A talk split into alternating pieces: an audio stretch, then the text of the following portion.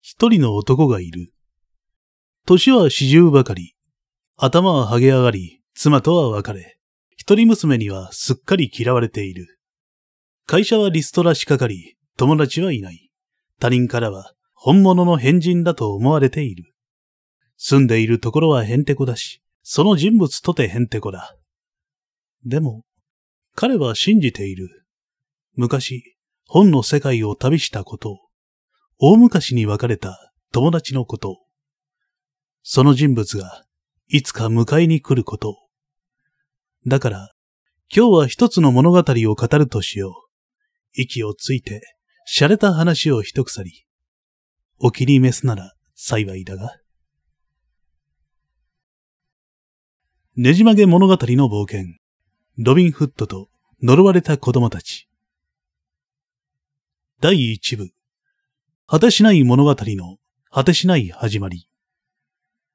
はじめに。不思議なことというのは意外なことであるだけに、やっぱり意外な場所で起こるというのが常である。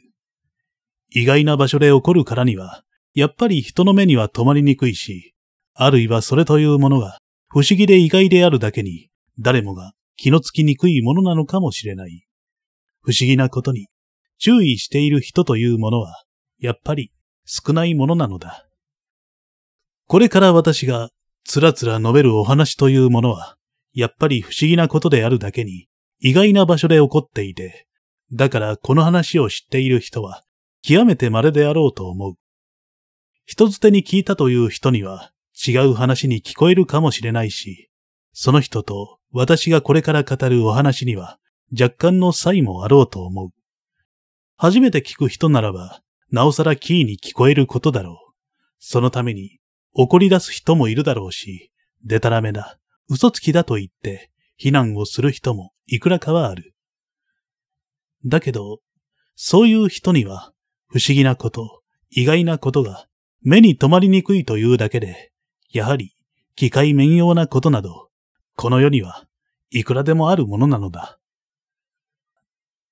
本当かよと、眉に唾する方、嘘も本当もどうでもよい、と、髪をおめくりになるあなた。世の中、反応は五万とあれど、私はこれだけは言いたい。これから物語るお話というものに、嘘、偽りは全くない。柔軟で、広い心さえあれば、機械面用なことなど、この世にはいくらでも起こり得るものなのである。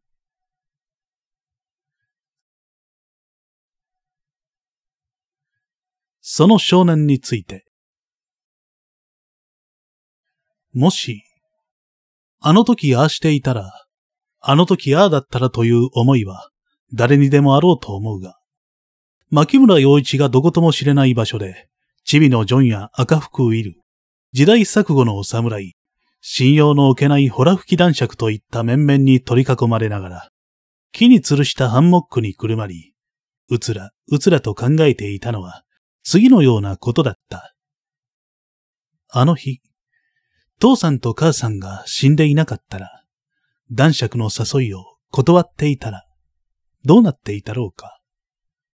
このようなたらればというものは、人の耳に入るとめめしく聞こえるものだし、聞こえれば言ってもしようのないことをぐずぐず言うなと叱り飛ばしたくもなる。だけど、彼のために弁護をするならば、両親の死というものこそ、彼にはどうしようもないもので、あの時、男爵の誘いを断るのは、一等無理なことだった。彼はまだ、小学5年生の子供だし、背も普通だし、成績も悪いし、取り柄もなければ小遣いも少なかった。そんなわけで、この先の人生を養護院で暮らすなんて絶対に嫌だったのである。陽一は家に帰りたかった。生まれ育った図書館に帰りたかった。正確には今もその図書館にいるのだが、いるはずだ、きっと。養子なんて絶対に嫌だし、両親には帰ってきて欲しかったのである。あの時、彼の願いはそれだけで、しようもないことは言わなかったし、高望みもしなかった。無理なお願いだけをした。陽一少年の育った環境は、ちょっとばかり変わっていた。住んでいるところは古い洋館だし、その広い洋館は図書館に改造されていた。両親は古今東西のあらゆる本をかき集めていたが、その屋敷は山の上に立っていたから、利用者はあまりにも少なかった。先ほどのお話の通り、それは意外でひっそりとした場所であったから、不思議なことや奇怪なことが近寄りやすかったのかもしれない。今から考えると、陽一の両親というのも、ちょっと奇怪な人たちだった。陽一の両親は、牧村京一、薫と言った。味噌汁の半ばを超えても若々しく、人生に疲れてもいない。陽一にとって、両親というのは必ず家にいて、そして何の仕事もしていない人たちだった。二人は本にかかりきりで、まさに本に取り憑かれたような人たちだった。収入は一切ない。豪奢な屋敷に住んでいる割に、暮らし向きは質素なものだ。それでも、陽一は両親が好きだった。長い登り道にこそ辟易していたが、あの古びた屋敷のことも好きだった。利用者が少ないと言っても、押しかける友人は多かったのであって、ただ彼らの大半が本嫌いであっただけのことだ。とはいえ、洋館だって刺激物としては負けてはいない。その屋敷はゲームの一場面を連想するのに十分だし、なんと言っても子供心を刺激するのに、あんな立派な建物はなかった。子供を一頭育てるものが、一頭不可思議なものであるならば、あの洋館こそが、うってつけだったのだ。このように書くと、誤解を受けるかもしれないが、洋一は、その屋敷に帰ってはいた。帰るときは、こそこそしなかったし、堂々と門から入った。彼は、今まさにその日、屋敷に帰ったあの日のことを考えていたのである。あの日というのがいつなのか、陽一にはもうわからなかった。彼の時間はめちゃくちゃだった。いやいや、一番にめちゃくちゃになったのは彼の人生そのものだが、一時間が数ヶ月になったようにも思うし、あるいは止まったようにも思えてくる。陽一は毛布を引き寄せ、しかめっ面をしながら、大人めかしい考えに小さな胸を痛めていた。いやいや、人生というのは何が起こるかわからない。なんだこんな目に遭うんだと。ふんたらかんたら考え、人前では見せなくなった涙を、こっそりポロリとこぼすのだった。だが、このように唐突な話、処刑とて突然されても、話の道筋などはわかりはしまい。だから、この少年のこれまでに目を向けたい。あの日から、これまでの話。いや、回りくどい物言いをして申し訳ない。率直に言おう。彼は今、本の世界の中にいる。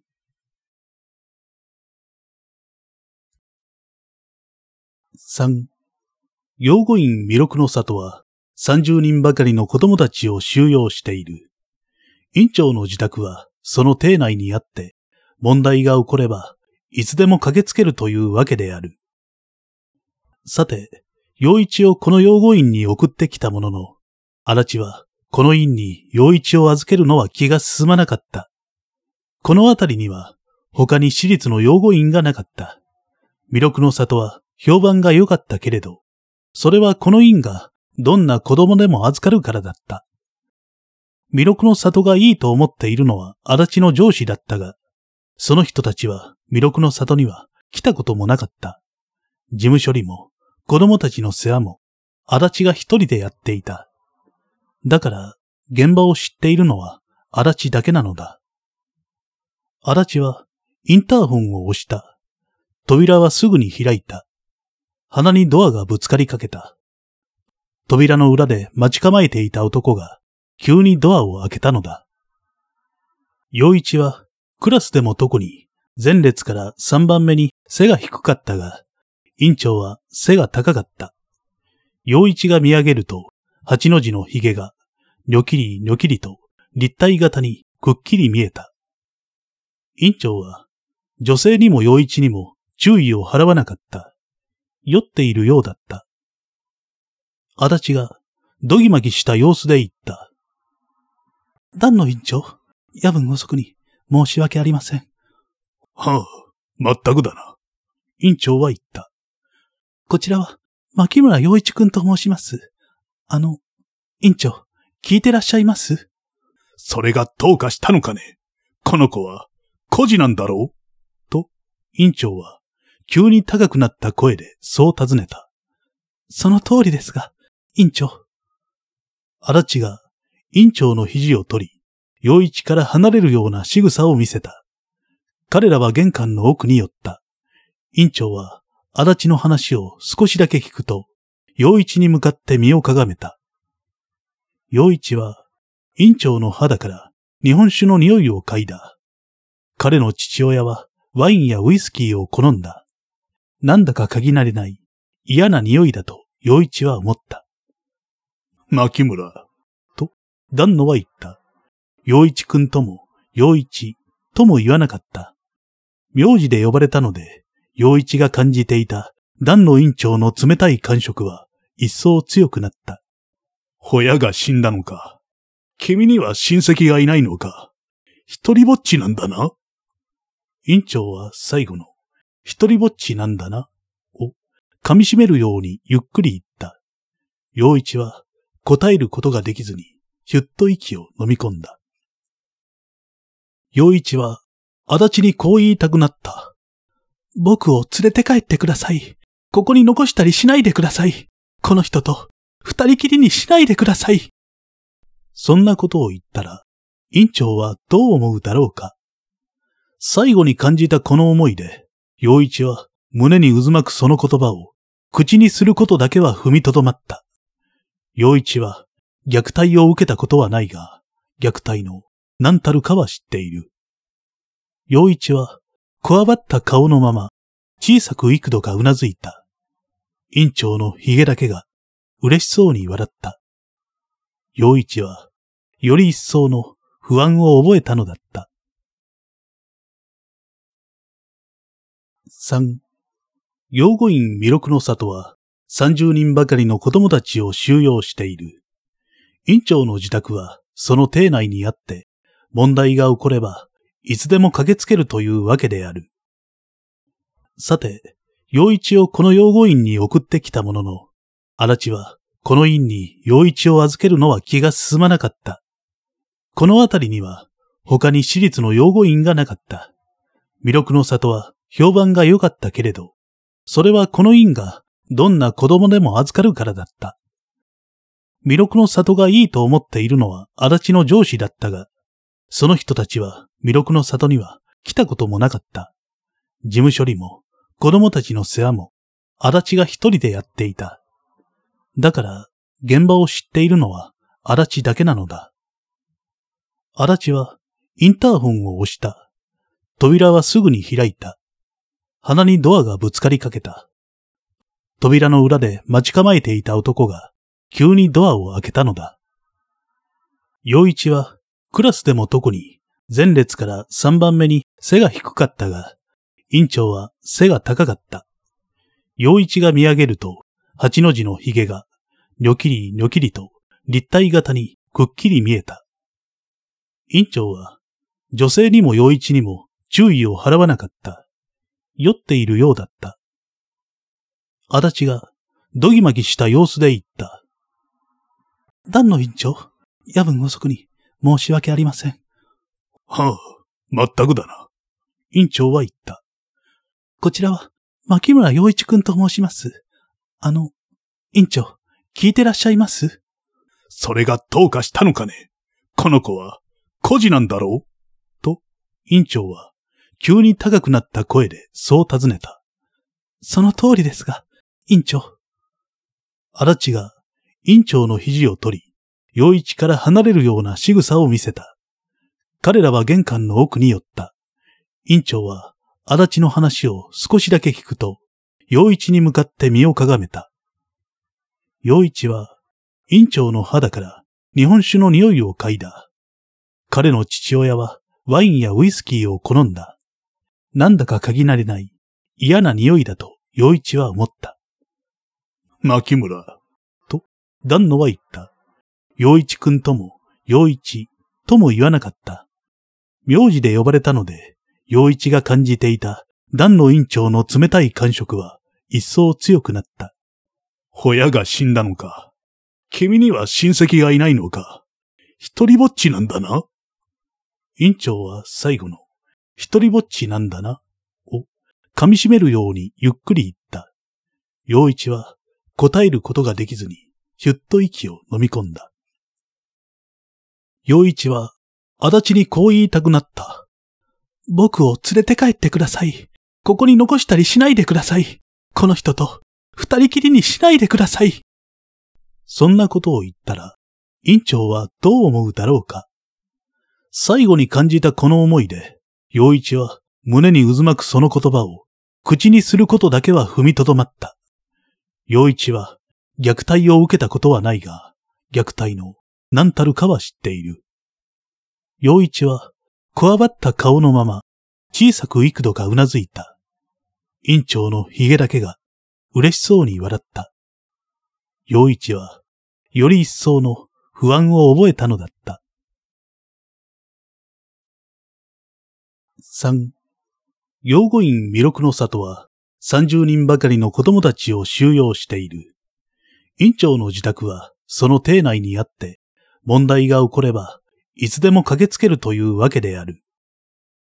さて、陽一をこの養護院に送ってきたものの、足立は、この院に陽一を預けるのは気が進まなかった。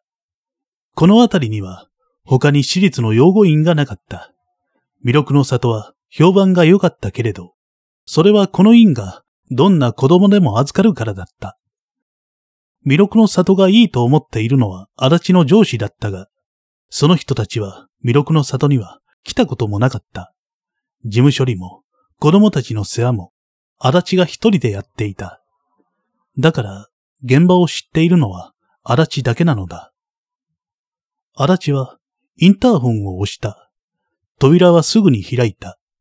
鼻にドアがぶつかりかけた。扉の裏で待ち構えていた男が急にドアを開けたのだ。陽一はクラスでも特に前列から3番目に背が低かったが、院長は背が高かった。陽一が見上げると、八の字の髭が、ニョキリニョキリと立体型にくっきり見えた。院長は、女性にも陽一にも注意を払わなかった。酔っているようだった。足立が、どぎまぎした様子で言った。丹野院長、夜分遅くに申し訳ありません。はあ、まったくだな。院長は言った。こちらは、牧村洋一くんと申します。あの、院長、聞いてらっしゃいます？それがどうかしたのかねこの子は、孤児なんだろう？と院長は、急に高くなった声でそう尋ねた。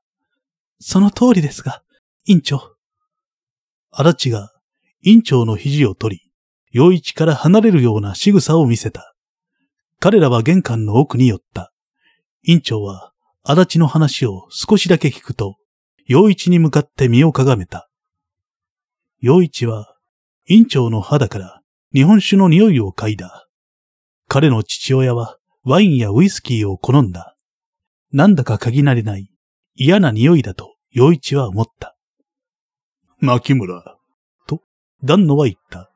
陽一くんとも、陽一とも言わなかった。名字で呼ばれたので、陽一が感じていた丹野院長の冷たい感触は一層強くなった。親が死んだのか。君には親戚がいないのか。一人ぼっちなんだな。院長は最後の、一人ぼっちなんだな、を噛み締めるようにゆっくり言った。陽一は答えることができずに、ひゅっと息を飲み込んだ。陽一は、足立にこう言いたくなった。僕を連れて帰ってください。ここに残したりしないでください。この人と二人きりにしないでください。そんなことを言ったら、院長はどう思うだろうか。最後に感じたこの思いで、陽一は胸に渦巻くその言葉を口にすることだけは踏みとどまった。陽一は虐待を受けたことはないが、虐待の何たるかは知っている。陽一は、こわばった顔のまま、小さく幾度かうなずいた。院長の髭だけが、嬉しそうに笑った。陽一は、より一層の不安を覚えたのだった。三、養護院弥勒の里は、30人ばかりの子供たちを収容している。院長の自宅は、その邸内にあって、問題が起これば、いつでも駆けつけるというわけである。さて、陽一をこの養護院に送ってきたものの、足立は、この院に陽一を預けるのは気が進まなかった。この辺りには、他に私立の養護院がなかった。弥勒の里は評判が良かったけれど、それはこの院がどんな子供でも預かるからだった。弥勒の里がいいと思っているのは足立の上司だったが、その人たちは弥勒の里には来たこともなかった。事務処理も子供たちの世話も足立が一人でやっていた。だから現場を知っているのは足立だけなのだ。足立はインターホンを押した。扉はすぐに開いた。鼻にドアがぶつかりかけた。扉の裏で待ち構えていた男が急にドアを開けたのだ。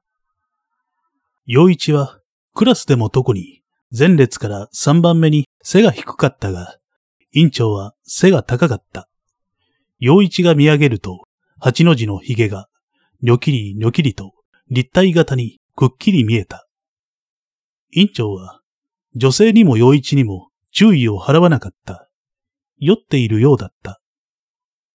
足立が、どぎまぎした様子で言った。団の院長、夜分遅くに申し訳ありません。はあ、まったくだな。院長は言った。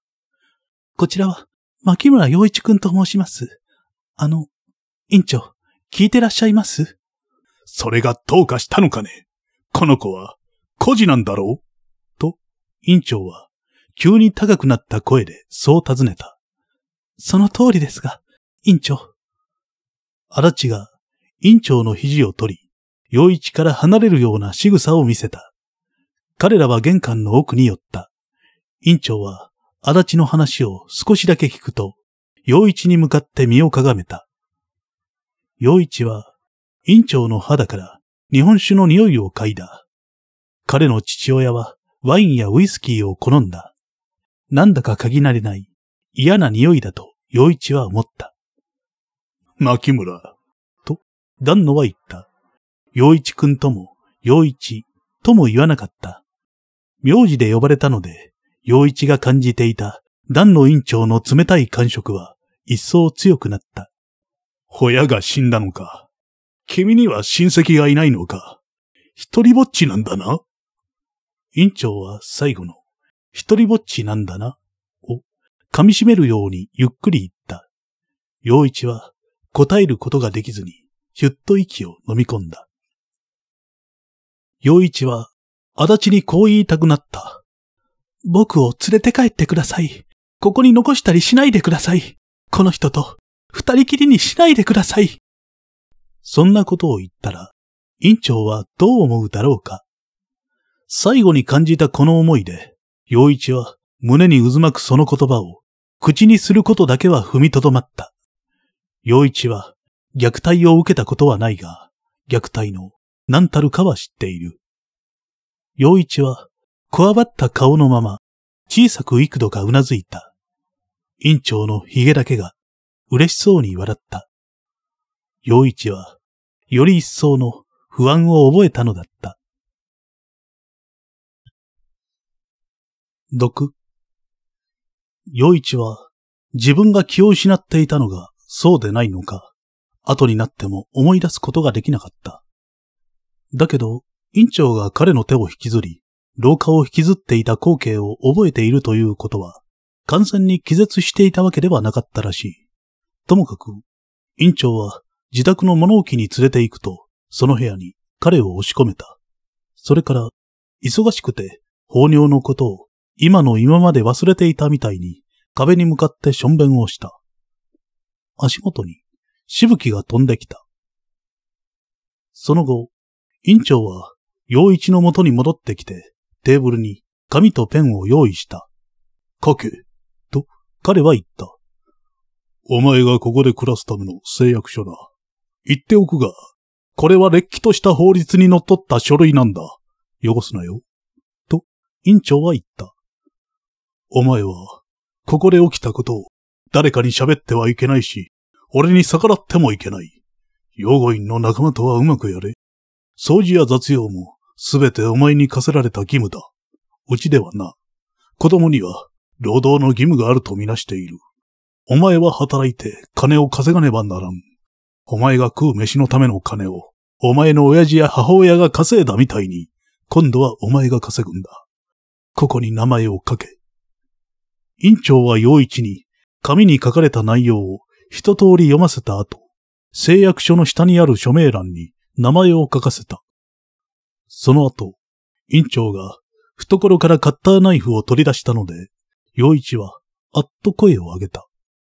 心配するな。判を押すだけだ。と言いながら、院長は彼の親指を切り裂いた。カッとした痛みがあった。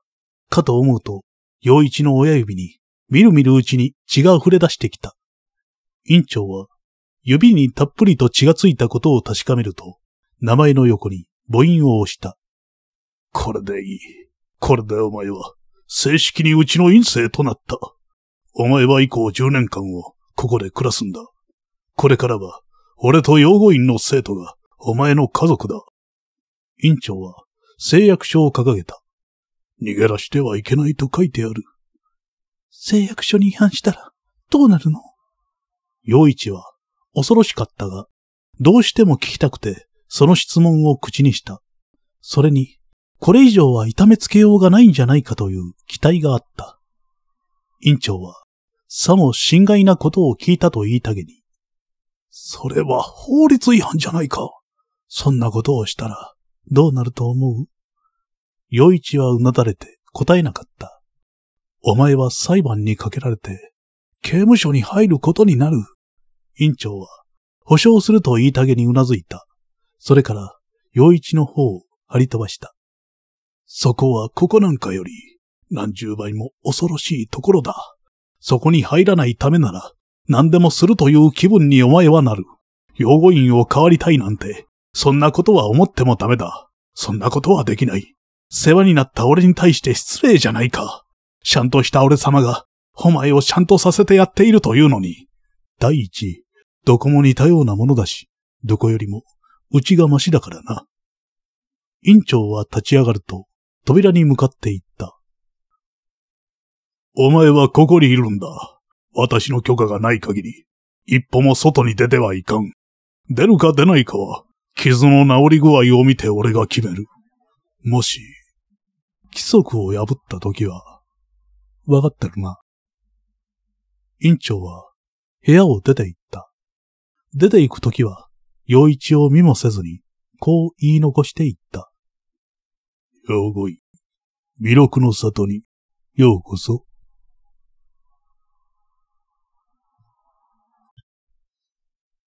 毒。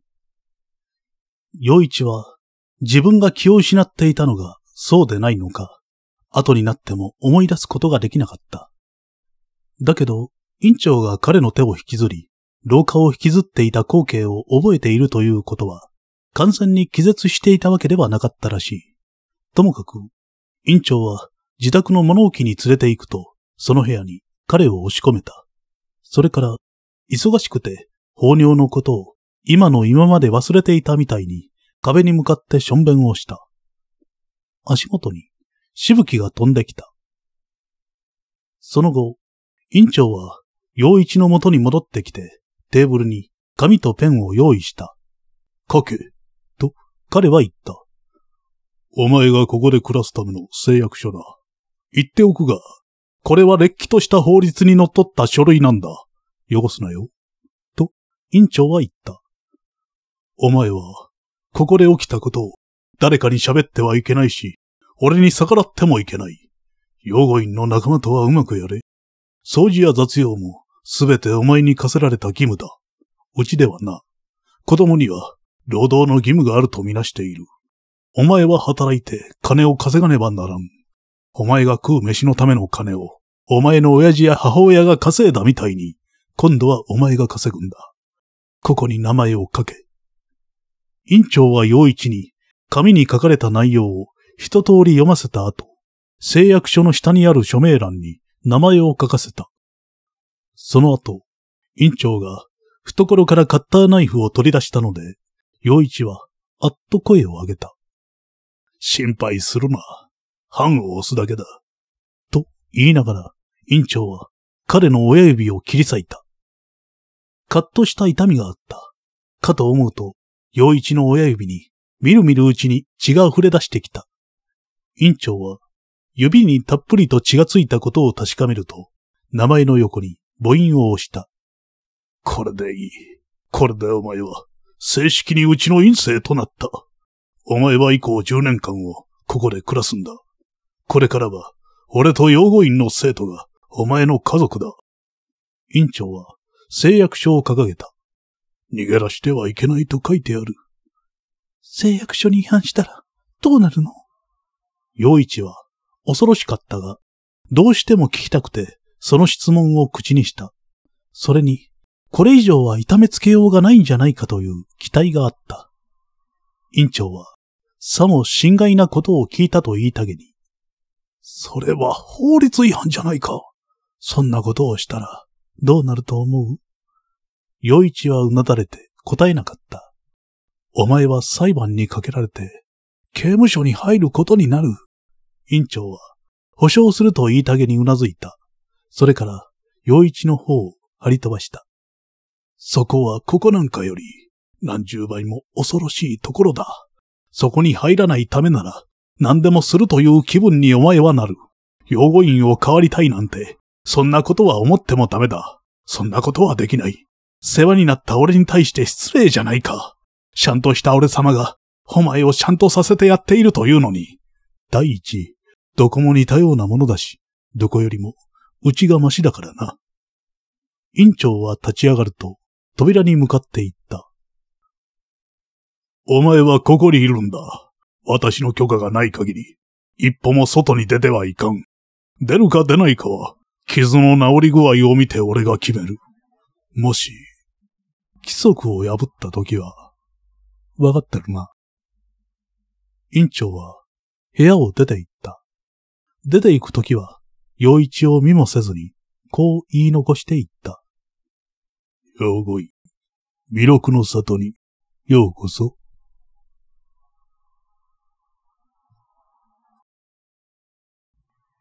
その2、ホラ吹き男爵、各現りき。1、暗闇だった。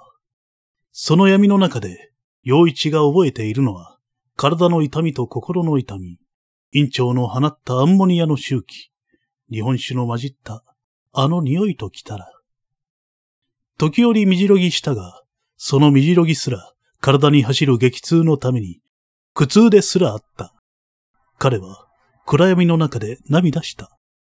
院長の痛烈な言葉の数々は、受け入れるべからず両親の死を、無理やり陽一の喉に押し込んできた。もう、二人には会えないんだ。と思うと、彼は辛かった。陽一、自分もこの世から消えてしまいたかった。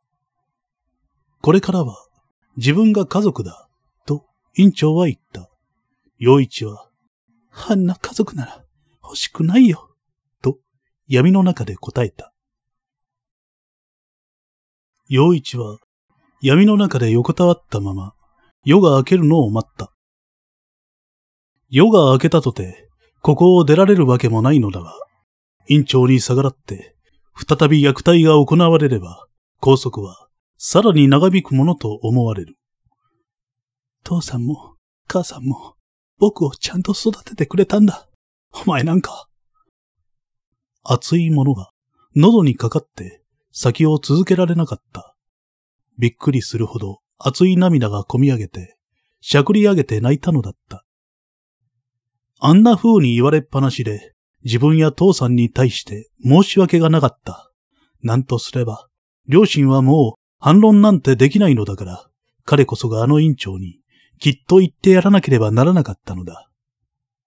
それから陽一は、院長に言われたことを一生懸命考えてみた。大人からこんな風に扱われたからには、自分が悪いことをしたからじゃないかと疑ったのだ。だけど、院長の発した言葉の数々は、彼にとって大半が意味不明なものだったし、自分のどこが悪かったのかはわからなかった。陽一は涙をこぼしたが、院長に聞こえないよう、必死におえつを噛み殺した。それから、誓約書の規則を破ったら、刑務所に入れられるなんて本当かな？と考えた。いくら彼が小学生とは言っても、多少の知識はある。院長の言葉は信じがたかったが、それでも彼は子供だ。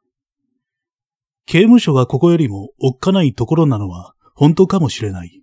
あそこは罪を犯した大人の人が入るところだ。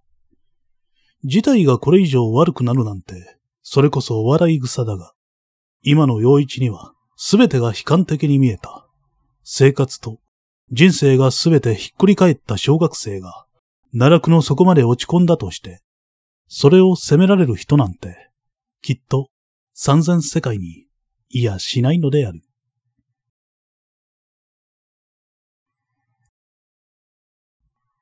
その二、ホラ吹き男爵、各現りき。一、暗闇だった。その闇の中で、陽一が覚えているのは、体の痛みと心の痛み、院長の放ったアンモニアの周期、日本酒の混じったあの匂いと来たら。時折みじろぎしたが、そのみじろぎすら体に走る激痛のために苦痛ですらあった。彼は暗闇の中で涙した。院長の痛烈な言葉の数々は、受け入れるべからず両親の死を、無理やり陽一の喉に押し込んできた。もう、二人には会えないんだ。と思うと、彼は辛かった。陽一、自分もこの世から消えてしまいたかった。これからは自分が家族だ、と院長は言った。陽一は、あんな家族なら欲しくないよ、と闇の中で答えた。陽一は闇の中で横たわったまま夜が明けるのを待った。夜が明けたとてここを出られるわけもないのだが、院長に逆らって、再び虐待が行われれば、拘束はさらに長引くものと思われる。父さんも母さんも僕をちゃんと育ててくれたんだ。お前なんか。熱いものが喉にかかって先を続けられなかった。びっくりするほど熱い涙がこみ上げて、しゃくり上げて泣いたのだった。あんな風に言われっぱなしで、自分や父さんに対して申し訳がなかった。なんとすれば、両親はもう反論なんてできないのだから、彼こそがあの院長に、きっと言ってやらなければならなかったのだ。それから陽一は、院長に言われたことを一生懸命考えてみた。大人からこんな風に扱われたからには、自分が悪いことをしたからじゃないかと疑ったのだ。だけど、院長の発した言葉の数々は、彼にとって大半が意味不明なものだったし、自分のどこが悪かったのかはわからなかった。陽一は涙をこぼしたが、院長に聞こえないよう、必死におえつを噛み殺した。それから、誓約書の規則を破ったら、刑務所に入れられるなんて本当かな？と考えた。いくら彼が小学生とは言っても、多少の知識はある。院長の言葉は信じがたかったが、それでも彼は子供だ。刑務所がここよりもおっかないところなのは本当かもしれない。あそこは罪を犯した大人の人が入るところだ。事態がこれ以上悪くなるなんて、それこそお笑い草だが、今の陽一には全てが悲観的に見えた。生活と人生が全てひっくり返った小学生が、奈落の底まで落ち込んだとして、それを責められる人なんて、きっと三千世界にいやしないのである。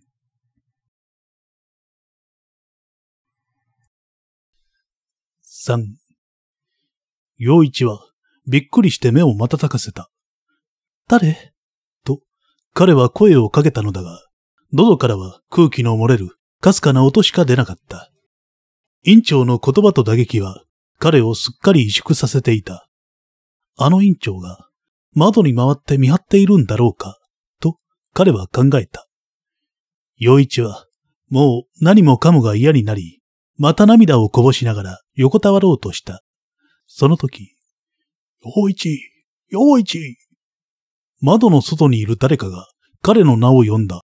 院長の声ではなかったが、陽一は帰り見なかった。僕はもういない。牧村陽一は死んじゃったんだ。陽一は空耳だろうと背を向け続けた。広い激痛で考えることすら億劫だった。すると、陽一、陽一、おらんのか？ほんのれ、返事がない。奥村、玄関に回って様子を見てきてくれ。玄関陽一は体を痛めたことも忘れて身を翻した。大変だ。そんなことになったら、院長がまた目を覚ましちゃう。陽一は立ち上がって止めようとしたが、院長に痛めつけられた足のために、その場に膝をついてしまった。待って。と、彼は院長に聞こえないよう、細心の注意を払って、外の男に声をかけた。僕ならここにいる。余計なことしないでよ。ほう、陽一、そこにいたか。陽一は外の男の無遠慮な大声に腹が立った。畜生、僕はこんなに苦労してるのに、なんでそんな大声を出すんだよ。と言うと、身も世もなく泣けてきた。ん？この窓には鍵がかかっておるな？格子も邪魔ですな。別の男が言った。陽一を、わしらに手を貸してほしい。まずは窓を開けて、顔を見せてくれ、陽一。陽一は耳を疑った。僕の方こそ、人の手を借りなきゃ立てないぐらいなのに、手を貸してくれだって一体、どうなっているんだろうという疑惑が心をかすったが、陽一は心に湧いたかすかな希望にすがりついた。スーパーヒーローを信じるには、彼は年を取りすぎていたけれど、それでも、外の男たちが自分のことを知っていて、出なければ、なんで名前を呼んだりするだろう。院長とは無関係の人間であることだけは分かった。そうでなければ、なんで窓から呼びかけたりするだろう。役所の人なの？陽一は言った。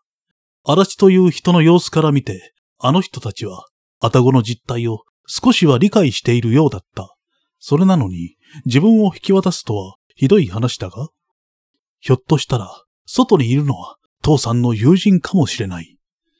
ともあれ、今の陽一は何にでもすがりつきたい気持ちだった。彼は痛む足を引きずり、ソファーやデスクに手をついて、窓ににじり寄り始めた。待って。すぐに開けるから待ってよ。玄関には回っちゃダメなんだ。ほう、陽一。懐かしき我が友よ。顔を見るのも久方ぶりなら、声を聞くのも久方ぶり。外の男は舞い踊るような小姉で言った。陽一はどうにも変な人だな。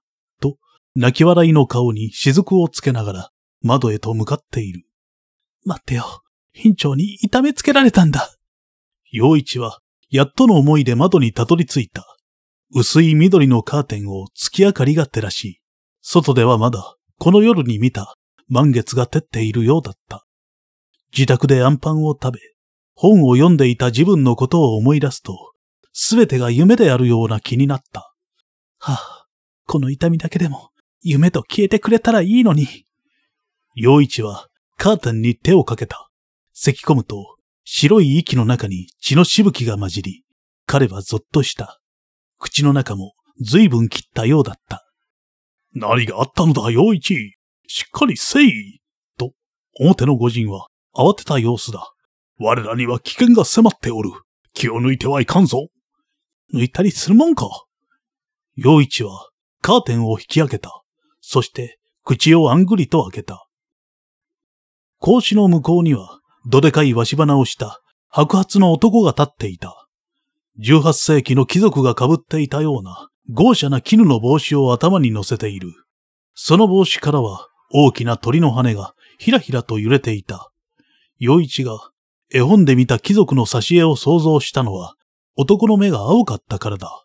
本物の白人で、しかもその髪はルイ16世のように幾重にもカールを巻いていた。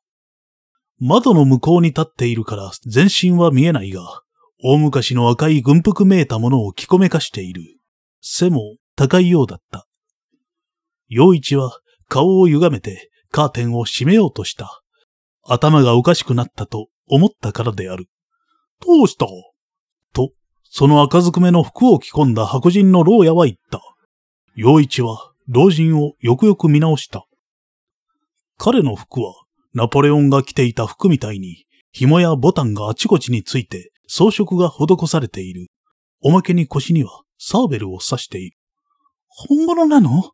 何を言ってる？子供の頃にあったろ。記憶にないよ。あんた誰わしは、ミュンヒハウゼン男爵。お前の父の親友にして、良き仲間。お前の名付け親でもある。洋一は顔を上げた。両親から自分の名前を付けたのは外国人だと聞いていたからだ。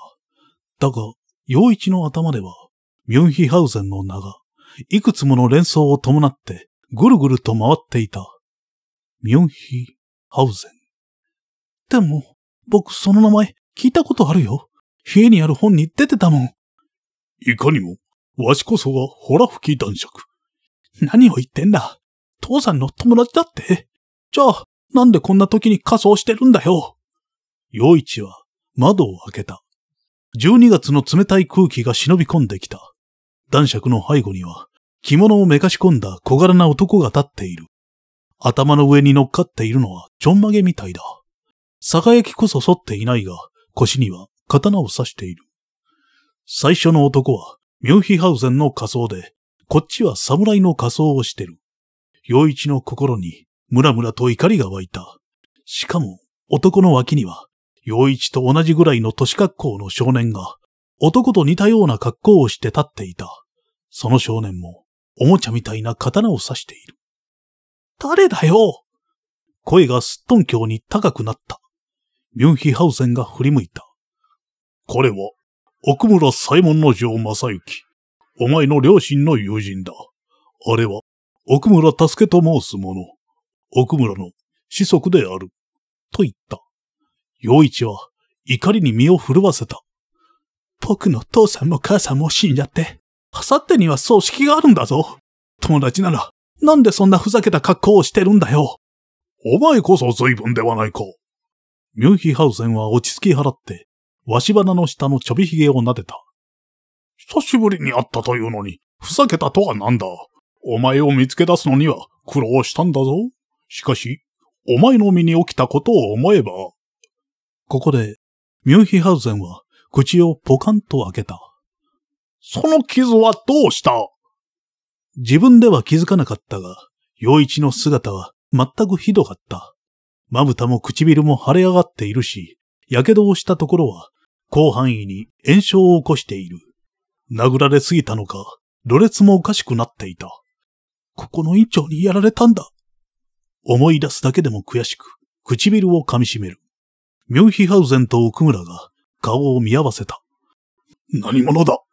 と、男爵は怒りを押し隠した声で、隠しきれていなかったけれど、言った。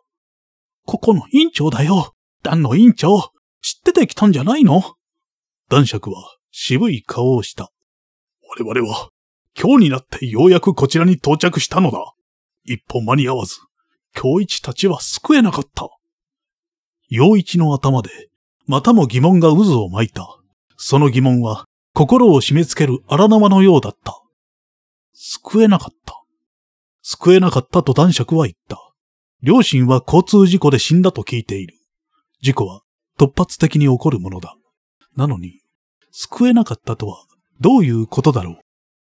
奥村が、男爵、そやつも、ウィンディゴの手の者かもしれませぬ。急ぎましょう。ウィンディゴって何？陽一は、とうとう悲鳴を上げた。ミュンヒハウゼンと奥村は、また顔を見合わせた。知らんのか？と、男爵は逆に面食らったようだ。知るわけないよ。僕はあんたたちのことだって知らないんだぞ。奥村が、ともあれ、ここから救い出しましょう。と言った。陽一は初めて奥村と目があった。気遣わしげな視線だった。それは両親が彼にいつもかけてくれた視線だった。不覚にも、陽一は鼻っ柱が熱くなった。ダメだよ。僕、契約書にサインしちゃった。ここを出たら、僕は刑務所に入れられるんだ。何の話だと、ミュンヒーハウゼン。契約書なんだ。院長に言われたんだ。僕はこの養護院を出てはいけないし、ここのことを誰かに話してもいけない。僕は、もう二度と、ここから出られない。陽一が涙ながらに訴えると、男爵は怒りに身を震わせた。わしは、お前の洋館に立ち寄り、お前はお前を保護する施設に入れられたと聞いた。わしは、お前がこの国と、この国の役人に保護されていると信じた。だが、来てみればどうだ我が親愛なる友人の息子にして名付けの子は、痛めつけられ、目も大腕ばかりのありさま。でも、僕。しっかりしろよ、一。人を保護する方はあっても、人を縛る方などないぞ。さしずめそやつは、ビンディゴに支配されておるのだろう。だが、わしらが来たからには安心しろ。お前の身は必ずや守ってやる。その申し出に、陽一の顔は輝き、胸は熱い思いで満たされた。ウィンディゴのことはさっぱりわからなかったけど、陽一は目の前を邪魔するデスクを乗り越え、格子に近づこうとした。だが、その時、彼の背後で扉が開き、廊下の明かりが暗い物置に差し込んだ。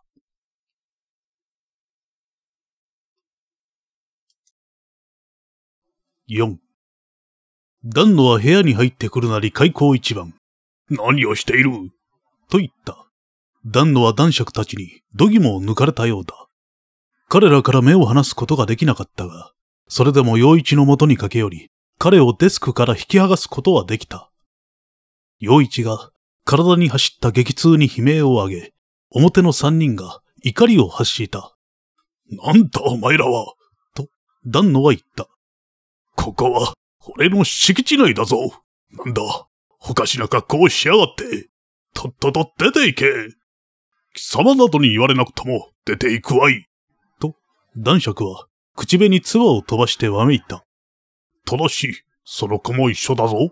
我が輩こそは、その子の真の保護者だからな。何を言ってやがる。この秋に、もう身寄りはいないんだ。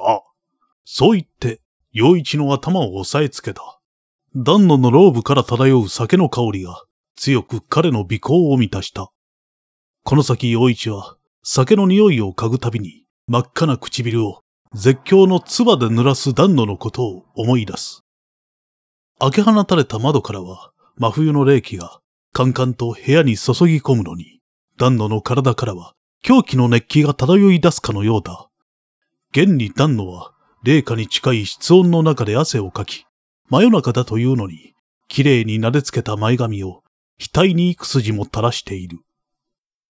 陽一は、暖炉が手荒く扱う体の痛みよりも、心の痛みの方が強かった。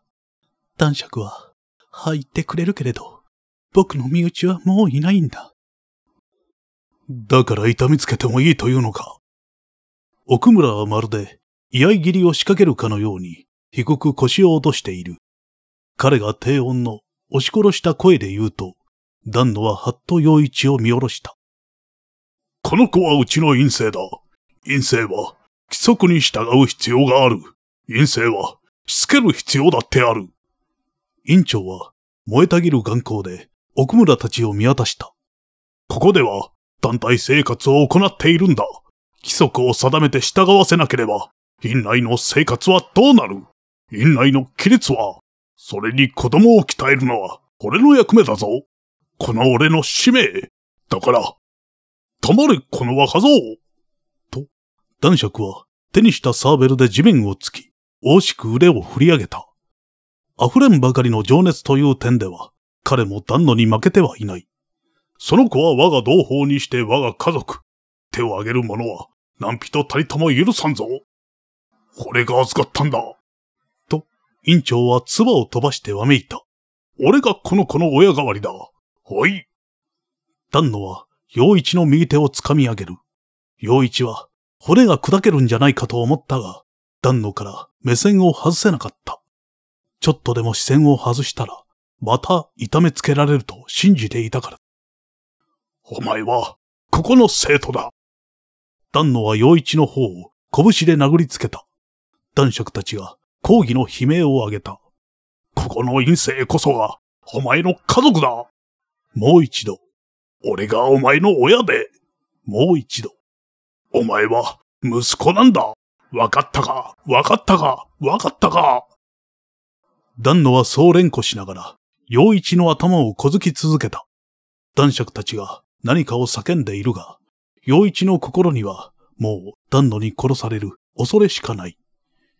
舌が口の中で膨れ上がり、気管を塞いで息もできなくなった。もう息をしたくなかった。恐怖心が彼の体を殺しかかっていた。だが、こめかみから流れ出した血が床に落ちた瞬間、ショック死しかかっていた身のこわばりが溶けた。血は事故を連想させた。両親の姿が彼のまぶたに浮かんだ。両親はいなくなったけれど、彼の体は二人の記憶を誰よりも色濃く残している。その点で、陽一の両親はこの世と繋がっている。陽一は自分が死んだら、二人は本当にこの世から消えていなくなってしまうんじゃないかと、そう信じたのだ。血の水滴がまた三つ。陽一は振り向き、丹野の姿を視界に捉えた。陽一は、振り上がる丹野の拳のタイミングを見計らうと、かの拳が舞い降りかけた瞬間、身を翻し、戸口に向かって駆け出した。丹野は目標を失って、身をふらつかせている。男爵は、走れ玄関まで走れと、狂ったように叫んでいる。陽一は走った。ふらつく足で、痛むあばらを腫れ上がった指で押さえ、自由への扉めがけて駆け抜けた。後ろからはダンドが、狂気の熱を帯びた罵声を上げ、スリッパをばたつかせる音も高らかに寄ってくる。追いついてくる。玄関が見えた。廊下を曲がって一歩二歩。廊下を長場まで来た時には、彼はゴールを目前に控えたマラソンランナーのように疲労困憊だ。陽一はドアノブに向かって目いっぱいに手を伸ばした。丹野は彼の襟首をひっつかみ、その自由への逃避行を阻止したのだった。陽一は、虎柄にも似た敷物の上で体を振り回された。貴様、契約書にサインしたろ忘れたのか？丹野はもう一度、陽一をぶとうとした。陽一は、両腕で頭を抱えながらわめいた。お前なんか、僕の両親じゃない。あんな契約書、クソくらいだ。僕は、僕はあんなもの。丹野は陽一にのしかかり、顔を床に叩きつけ、押さえつけた。陽一は苦しい息の下で、まだ何かを喋ろうとした。彼自身のためだけではなく、両親のために。ここで引き下がったら、一生旦那のことを、怯えて暮らさなきゃいけなくなると分かっていた。だが、陽一は、旦那の膝で首を押さえつけられて、ほとんど窒息しかかっている。男爵が、玄関扉を引き開けて、昔日の勇者のごとく踊り込んでこなければ、彼はきっと涙の下で意識をなくしていたに違いない。陽一が顔を上げると、無敵の男がそこにいた。海賊が被るような金縁の黒帽子に大きな鳥の尾羽をなびかせ、息も切らせて駆け込んでくる。あ、そう。彼は年老いたフック船長のようでもある。だけど、彼はホラ吹き男爵その人だ。サーベルを手に呆然と立ち、ブーツの音も高らかに玄関口から上がり込んでくる。貴様、陽一から離れろビュンヒハウゼンは扉を叩き上げた瞬間から絶叫をした。350年の長きにわたって人々に愛され続けた男爵の義教心に火がついた。彼はサーベルを引き抜いて突進してきたから、刺しの団の院長も、陽一の上から身を引きかけた。不法侵入だぞと彼は言った。こんなことをしてかして、ただで済むと思うな。警察は貴様らをとっ捕まえるぞ。そんな刃物で、このわしを脅したんだからな。何を、このちょびひげのゲロを。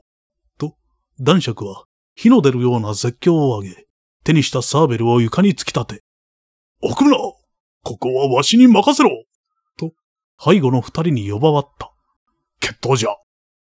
男爵は右の手袋を脱ぐと、暖炉に向かって放り投げた。そのこと、我が命をかけて、決闘を申し込むぞ。さあ、かかってこい。暖炉はミューヒハウゼンがそう宣言した後も、まだ年若の奥村の方が脅威のようで、表の二人に油断なく視線を走らせた。男爵は両腕を上げて、ボクシングのポーズをとっている。暖炉を挑発するかのように、軽く拳を繰り出した。陽一の体から、そっと圧力が遠のいた。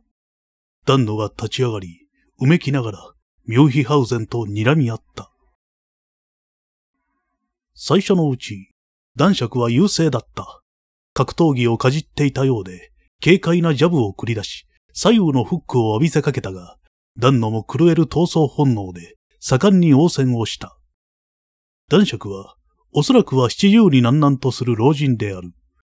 男爵の放った十発のパンチのうち、八割は相手方を捉えはしたが、ダンノの放った二発の渾身のフックと右ストレートが、男爵の顔面を捉えると、この果てなき闘争は完全な逆転劇を展開し始めた。男爵は、巧みなボクシング技術で、暖炉の繰り出す闇雲な攻撃をかわしはしたが、溢れ出る鼻血で息を切らし、目に見えてスピードは鈍り、足元も不確かなものとなった。暖炉の拳が男爵のこめかみを捉えると、奥村が刀に手をかけ飛び出しかけた。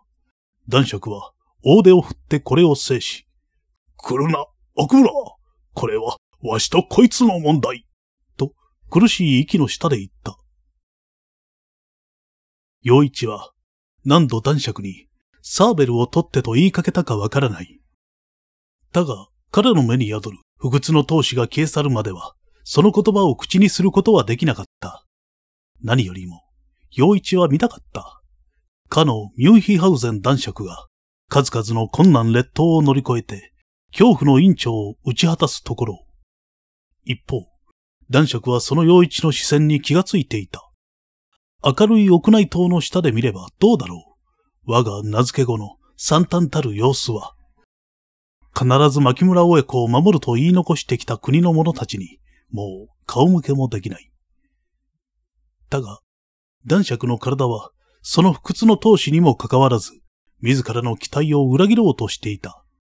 数刻も得ない闘争で、体力は尽き果て、膝はその身を支えることすらおぼつかない。男爵は旦那の狂い獅子のような猛攻をひたすら受け続けるばかりで反撃の余力も残していない。男爵の必死のブロックは旦那の若い力任せの攻撃を防ぎきれなくなった。男爵の腕は骨も砕けんばかりに弾かれ、旦那の拳はついにその身に届き始めた。顎を弾かれ、ボディーブローを食らい、ミュンヒハウゼンはその身を屈しかけている。男爵はボクシング技術を捨てて、ダンドの腰に組みついた。彼は足腰を奮い立て、ダンドの体を押し込み、壁際に体勢を持ち込んだ。勢い余ってミュンヒハウゼンは、頭蓋を壁に突き当てたが、もう構っていられない。ダンドは拳を振り上げ、ミュンヒハウゼンの痩せこけた老体を打ち据えるが、男爵も腰にかぶりついて離れない。彼は陽一の仇を取ろうと必死だった。天津さえはこの暖炉が、陽一の両親を殺した憎い仇のような気になってきた。ミュンヒハウゼンは足を突っ張って暖炉の胴体を圧迫した。暖炉が苦しんで攻撃の手を緩める。男爵は一瞬の隙をついて身を起こすと、暖炉の顎をめがけて猛烈に身を突き上げた。骨の砕ける嫌な音があたりに響いた。男爵の頭突きは、暖炉の尖った顎を見事に捉えた。暖炉の体から急速に力が抜け、壁に向かって崩れかかった。男爵は身を離すことすら億劫になり、しばらくその体勢のまま、暖炉に身を預けていた。そのうち、暖炉は壁にもたれかかった姿勢のまま、ずるずると身を滑らせ、そのまま床まで崩れ落ちていった。6陽一の見ている目の前で、男爵と院長は共に床まで崩れていった。陽一の目には、二人が相打ったように見えた。だが、血を吹き、正体なく首をくゆらせる暖炉を見て、男爵の勝利を確信した。お見事。奥村が大声を上げて、ミュンヒガウゼンに駆け寄った。男爵は重たそうに痩せた身を引き起こし、どっかりとあぐらをかいた。陽一は痛む膝をかばいながら立ち上がろうとした。奥村の息子が駆けつけ、脇に手を差し入れる。陽一は痛むあばらに顔をしかめながら助けを見た。男爵は旦那のことを忌々しそうに睨みつけながら、ここが物語の世界なら、首を跳ね落としてやるのに。陽一は興奮に紛れてその言葉を聞き逃した。まだ、この時は。ミュンヒハウゼンは奥村に支えられて立ち上がった。陽一が近づいた。男爵はこの数分の闘争でめっきりと年老いたかのようだった。遅くなってすまなかったな。陽一に負けないくらいに顔を晴らした男爵が彼の頭に手を置いて、今日一のことはすまなかった。あいつは立派な奴じゃった。しかし、お前も今日一に負けないぐらいに立派な男になったらしい。お前とわしは共にあやつに負けなかった。そう思わんか。男爵に言われて、陽一の目に涙が溜まった。あやつとは、院長のことなのだとは、容易に分かった。だけど、院長に痛めつけられても、陽一の心が折れなかったのは、ひとえに男爵の励ましのあったおかげである。旦那は彼の体を痛めつけた。けれども、それ以上に、両親が死んだんだと思い知らされたとき、彼の心はへし折れる寸前まで行った。旦那の拳と言葉は愚風のようで、彼の心骨を砕こうとした。だが、その折れかけた細い身茎を支えてくれたのは、名付け親を名乗る、痩せっぽちの老人なのである。陽一は、この日一度たりとも口にできなかった疑問を、男爵になら話すことができた。ミュンヒハウゼンは、確かにホラ吹き男爵なのかもしれないが、偽りは一言たりとも申さなかった。それは男爵の心と言葉が見事に一致しているからだった。彼はうつむいてこう聞いた。父さんも母さんも間違いなく死んだんだ。そうでしょ頭に置かれた男爵の手が、その時だけは揺らいだようだった。牧村は、世界中に仲間がおる、とびきり優秀な奴じゃった。わしは、あいつが大好きじゃ。だが、殺された。殺されたのだ。誰に？陽一は涙に曇る目で男爵を見上げた。彼はこの時だけは、まだ見ぬその相手をはっきりと憎んだ。陽一、お前にこのようなことを伝えるのは辛い。ほらも吹けぬほら吹き男爵。愛すまぬ。と、男爵はポロポロと涙をこぼしながら頭を下げた。背後で奥村親子も泣きに暮れている。この奥村左衛門の城正幸は、京一と共に旅した無二の仲間である。そして、京一と薫の二人は、ウィンリゴの手によって命を落としたのだ。車の事故とは見せかけだ。男爵は大きく鼻をすすった。ウィンリゴって、怪人？男爵は迷うように、陽一の顔の上で視線をさまよわせた。話してよ。陽一は男爵の豪奢な服の袖を取った。その服が本物の絹の手触りであることを知った。話してよ。僕には知る権利がある。そうでしょ？男爵は黙って視線をそらす。僕は知りたいんだ。父さんも母さんもいつも僕に何か隠してた。僕にはわからないことがいっぱいあるんだ。二人とも図書館をやってたって、ろくに働いてないのに、なんでうちには生活するだけの金があるのか。うちは私立の図書館でも何でもないのに、それこそ施設の図書館なのに、世界中から本を集めたりしてる。父さんのところには世界中から手紙が届いてた。世界中に仲間がいるってのは嘘じゃないんだ、きっと。だって、いろんな国の人が電話をかけてきてたもん。まあ、落ち着け。嫌だ。と、陽一は男爵の手を振り払った。僕が立派に育ったって本気で思ってるなら話してよ。父さんも母さんも僕が子供だと思ったから話さなかったんだ。二人とも黙ったまま死んじゃった。い、命を落とすぐらい危険なことなのに。そんなのひどいと思った。だから、話してよ男爵。僕は本当のことが知りたい。男爵は、払われた肩にもう一度両手を置いた。彼は片膝をつき、陽一と顔の高さを同じくし、お前は本当に見上げた奴だ。だが、この話は今まで聞かされたことがなかったのだから、信用できるかできないか。彼は吐息の代わりに神戸を垂れ、その表を上げ、お前にわしの知るすべてを話す。だが、京一たちが死んだ今、わしらはお前の助けを借りねばならない。話を聞いた後、お前には、これからの生き方を決めてほしいのだ。お前は一人前の男だし、生き方を決める権利とて持っている。お前はもう、そういうことを決めていかねばならんのだ。男爵は、両親が死んだのだから、という言葉を飲み込んだ。そのことを、陽一は直感で知り得た。陽一は、その重荷を感じて体が震えたし、また涙がこぼれそうになった。だけどどうあっても、そうしたことから逃げるわけにはいかないのだから、なんとか涙を飲み込んだ。わかったよ、男爵。わしは、お前に強制はせん。あるいはわしらと来るより、ここにいた方が安全なこともあるだろう。そのことも、わかるか。陽一はうなずいた。男爵は満足そうに頭を撫でた。それでいい。それでこそ、今日一の息子だ。男爵は、倒れている旦那を顧みて、きらりとその目を光らせた。さて、契約書とか言ったの？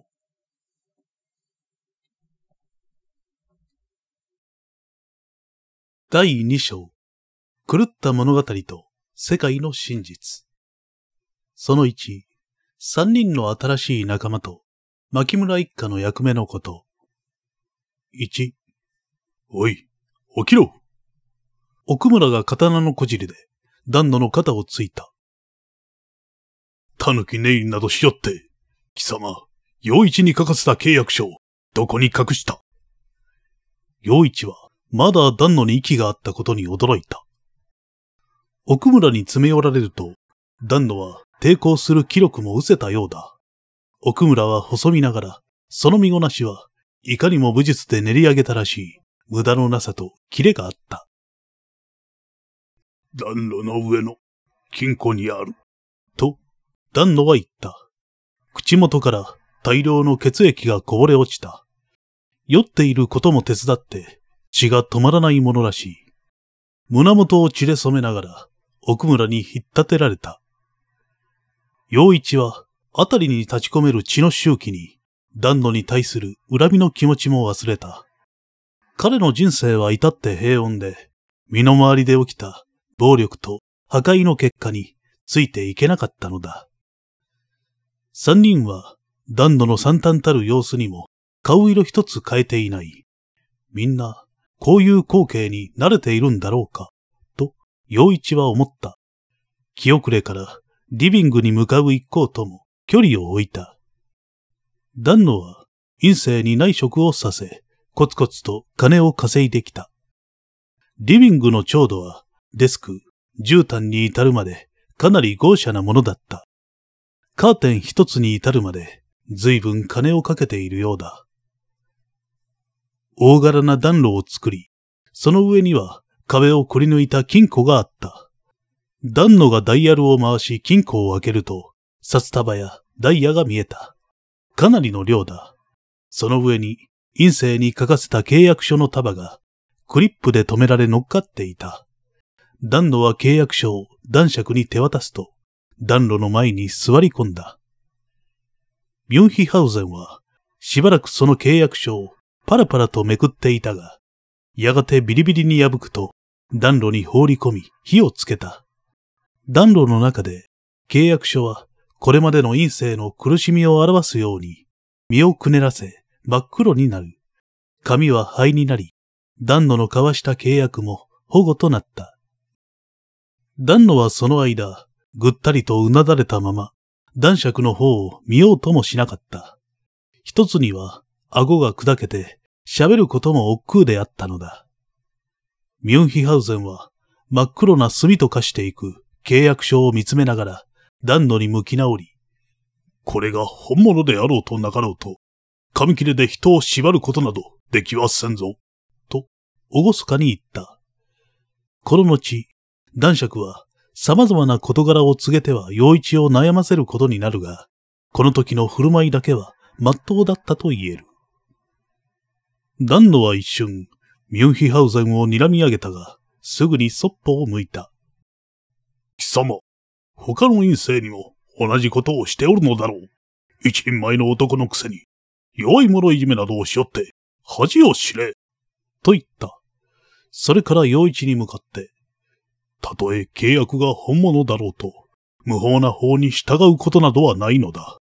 社会の法がいかに必要だろうとも、人は魂に法を持っておる。魂の法とは名誉なのだとわしは思う。人の名誉尊厳を犯す権利など、神にとてありはしない。男爵は、塞がっていない方の目で、暖炉を睨みつけた。貴様が正しいと思うのなら、わしはこの子の洋館によるから、いつでもかかってこい。わしの好みと名誉にかけて、相手になるぞ。二、丹野の家を出たとき、陽一はまさに十何年の刑に服した囚人の気分だった。外はまだ夜で、事故の起こった夜のままで、だけど彼には十年ばかりの月日が経ったかのように感じられたのだ。この夜は実に様々なことが起こり、その大抵のことが彼にとっては初めての経験ばかりだった。だけど、彼の中で全く色あせることなく、三然と輝き続けていたのは、両親を亡くした悲しみという感情だった。陽一は、暖炉の庭に立ち尽くし、しばらくあたりを見回した。男爵たちは、無言で陽一の言葉を待っている。ミュンヒハウゼンは来たけれど、彼の両親は来ていない。吐く息が嫌に白く、陽一はそのことにすら悲しみを感じた。空を見上げた。悲しみは去らなかった。新しくできた三人の仲間の方を向き、無言で話の続きを促した。男爵はゆったりと足を踏み替えながら切り出した。その大筋はこうだ。陽一の両親、牧村京一と牧村薫の二人は、ただの施設図書館の職員などではなく、本の世界を守るための番人だった。彼らは世界中から初版本を集め、図書館に保管していた。道理で古めかしい、へんとこな本ばかりあるわけだ。大昔の作家の生原稿まであったのだから。そして男爵はこう言うのである。今、世界の人たちは本を読まなくなり、物語は力をなくし、その世界は崩壊しかかっている。ある本では、話の筋が完全に狂い、善人が悪人となっている。登場人物たちの多くは目的意識をなくし、役割を忘れ去っている。ちょっと待ってよ、と、陽一は言った。本の力とか、本の世界とか、どういうこと？だから、本の世界があるのだ。お前の両親は？じゃあ、男爵は？と、陽一は大声を出した。本物のホラ吹き男爵だって、そう言ったじゃないか。その通り。じゃあ、もしもだよ。と、陽一は咳き込んだ。もしもその話が本当として、だったら男爵は本の世界の住人ってことになる。その通りだ。と、男爵は重々しくうなずいた。わしはもともとが、ホラーを吹くという人物だ。余人とは違い、想像の力を持っておるのだ。つまりは、物事を生み出す力だ。だから、物語の世界と中間世界を行き来することができたのだ。陽一は言葉をなくした。ようやっと、中間世界と問い返した。本と現実の中間にある世界のことだ。中間世界は現実の人々の思考の力、意識の力でできておる。と、わしは思っておる。勝手に思えばいいじゃないか。と、陽一は言った。その唇は震え、瞳からは涙が溢れ出していた。勝手にすればいい。本の世界とか、中間世界とか、わけのわからないことを言うな。と、彼は言った。僕は両親のことが知りたいんだ。父さんと母さんがなんで死んだのか知りたいんだ。理由なんかなくたって知りたいんだ。それなのに、わけのわからないことを言うな。と、彼は言った。彼の言い分は理不尽なものだった。運や不運というものは元来わけのわからないものだし、陽一の両親が事故で死んだのだとするのなら、そこには男爵の知る理由などあるはずはないのだから。陽一。と、男爵は斜めるように手を伸ばしてくる。彼は後ろににじり下がって、その手をかわす。よいか。中間世界では、狂った物語の影響が如実に現れておる。彼らは中間世界の住人なのだぞ。と、改めて奥村たちを紹介する。本の世界というだけでも信用できないというのに、この中間世界というのも、陽一の理解を苦しめた。それらの世界は、これまでと、これからの人々の記憶や感情の力で形作られていて、その意識の質により、いくつもの世界に分かれている。中間世界は、中津国とも呼ばれていて、例えば、奥村親子たちがやってきた世界は、夢と冒険の中津国と呼ばれているし、ウィンリコが支配しているのは悪の中津国である。三人は次元を渡る機関車に乗って、江戸時代に奥村の先祖が使ったものらしい、ひどく骨董品めいた話だった。現実の世界にやってきた。しかし、時すでに遅く、牧村夫婦は命を落とした後であり、たった一人の子息は役人により連れ去られた後だった。陽一は、ますます頭が混乱した。目の前にいるこの男爵が、体温を感じ、血を流しているこの男爵が、本の登場人物に過ぎないなんて、そんなことがあるはずがなかった。陽一は、これまで何度となく本を読んできたが、物語の筋が狂っていたことなんて一度もない。先ほどから申しているウィンディゴとは、男爵はさらに言う。おそらくは、わしと同種の想像の力を宿した人物のはずだ。あやつは、悪の登場人物を従えて、日々力を増しておる。自分たちの都合のいいようにストーリーをねじ曲げておる。悪の中間世界を支配し、別の世界に影響を及ぼしておる。奥村が言った。我々はウィンディゴの勢力と戦ったが、力及ばなかった。そこでわしらは、本の世界を立て直し、少しでもウィンディゴの勢力をそごうと考えたのだ。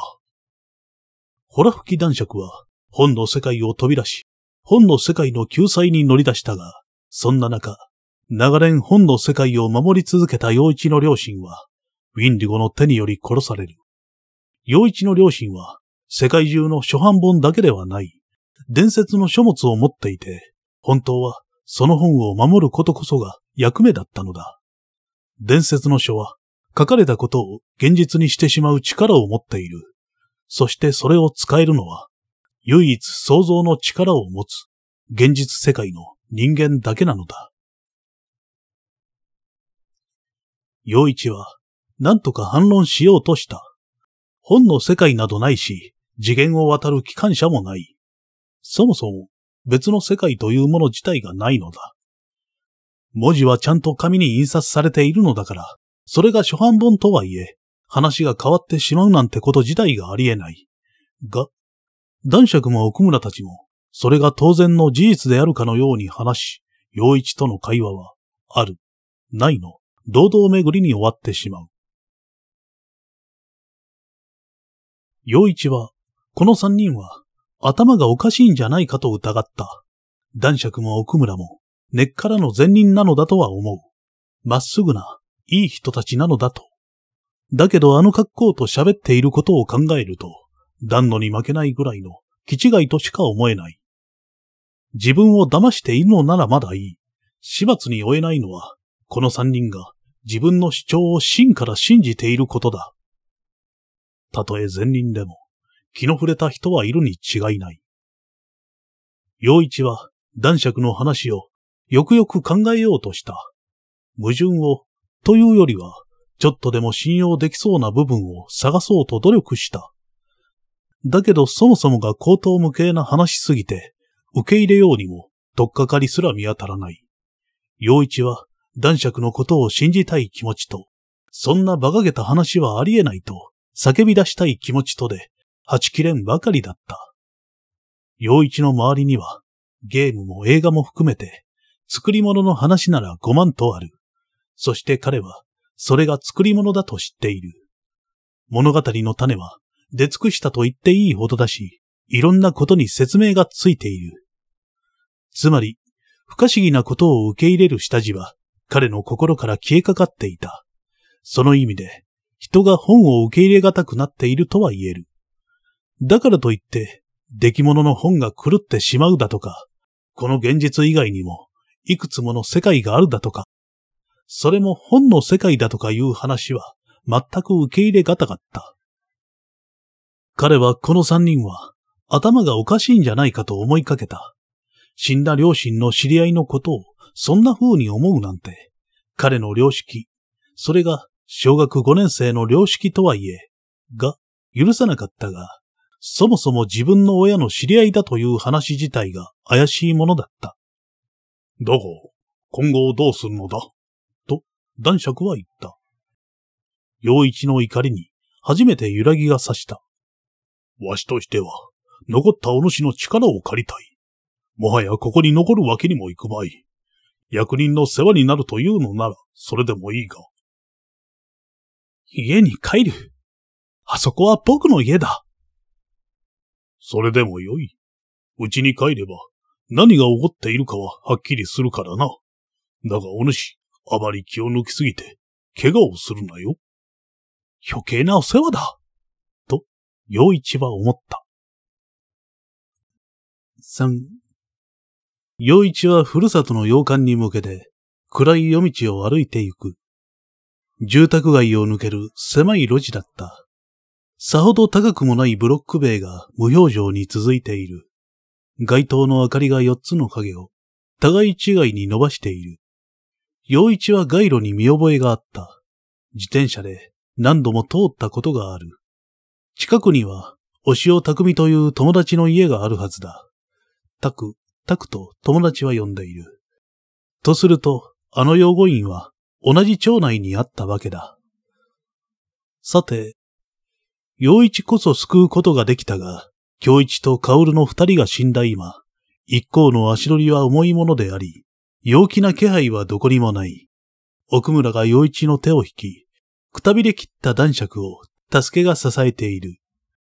だが、一行の中で、最もくたびれ切り、重い足を引きずるように、一歩一歩足を進めていたのは、きっと陽一だったろう。彼は今日起こった出来事と、先ほど男爵から聞かされた言葉と幾度となく反数した。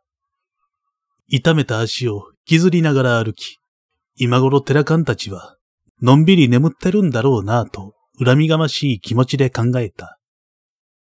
寺官こと寺内勘太郎は、クラスでも一番の親友だった。養護院を逃げ出したことで、元の学校にはもう戻れないだろうし、とすると、寺官たちにも二度と会えないわけだ。そもそも彼の人生がこれからどうなるのかすらわからない。それなのに、男爵と来たら、陽一は、この老人のことを男爵と呼ぶことすら嫌だったが、他に呼びようがないのだから仕方がない。陽一は両親の死と、あんな養護院に預けられたショックで、ほとほと弱り果てているのに、あんな馬鹿げた作り話を聞かされて、腹が立つやら、すっかり打ちひしがられるやらで、頭の中がクラクラした。男爵のことを一旦は信用したのだが、その気持ちが消えかけたほどだ。陽一はいつの間にか奥村の手を握りしめている。奥村が不審そうに帰り見た。不審といえば、この奥村自体が不審だった。彼は本物の侍で、豪を旧河祭とも言うらしい。彼は幕末に中間世界に渡った日本人の子孫だそうだ。少なくとも彼らの頭の中では、と、陽一は皮肉めいた気持ちで考えた。そう曽祖父は幕府の御家人だったそうで、上野の戦争で負けた後、仲間と共に中間世界に渡る町人たちの中に紛れ込んだのだという。傷は痛むか？奥村が言った。彼はゆったりとくつろいだ様子の中にも目つきだけは鋭く、いかにも剣の達人といった風情があったが、繋いだ手はいかにも柔らかく温かだった。低く落ち着きのある声色で、そのいたわりの滲む声を聞いていると、こんな人たちの言うことは信じるもんかと気を張る陽一も、ほろりと涙をこぼしそうになる。奥村は、身長は160センチの半ばほどで、彼の父親の片ほどしかない。背格好まで昔の日本人そのままだった。奥村は思いを巡らすように天に首を仰向ける。彼はこちらの世界に初めて来た。中津国とは随分違うようだった。奥村は言葉を選び選びして話し始めた。君の父上とは子供の頃会った義理だったよ。私は久々の再会を楽しみにしていた。と湿りを帯びた声で言った。彼は今37歳で、京一と出会った頃には、すでに元服を終えていたそうだ。その頃は、中津国とこの世界の通路はあちこちにあった。京一は父親に連れられて何度か中津国を訪れていた。だが、その通路がウィンディゴの手により封じられた後は、京一の消息は男爵のもたらす風文によるばかりだった。奥村は、年の似た息子たちを引き合わせようと考えていたが、自分が今日一に会うことは、二度と再びなかったわけである。奥村は気を取り直すように肩をゆすり、こう切り出した。子供の頃の京一は気が強くてな。私はすでに現実が相当使えたんだが、京一のやつは関係なく突っかかってきてな。向こう水で考えるより先に行動しては、後で困っていたよ。奥村は思い出すようにかすかに笑ったが、その笑いもじきに涙に紛れてしまう。だが、勇敢で正義感の強い奴だった。私はあいつが大好きだった。会えなくなったその後も、私とあいつは血を分けた義兄弟だ。陽一は驚いて言った。親指の傷のこと？京一の指には一文字の傷があり、子供の頃、友達と兄弟の誓いを交わした時に作ったのだと言っていた。親類はいないが、血を分けた義兄弟がいるんだと。だから、家族の誓いのために、親指に傷をつけた旦那のやり方は、陽一にとっては他人以上に信憑性のあることだった。奥村は軽く驚いたように陽一を見下ろした。そうだ。そうだ。あいつの指にも残っていたのか。強い思いのこもった傷はな、なかなか消えんのだ。と、男爵がぶっきらぼうに言った。奥村は、また前を向いて歩き始めた。よく、あちこちを冒険したな。陽一には、その冒険の内容まではわからなかったが、子供の頃の父親の姿がほんの少し覗けた気がして嬉しかった。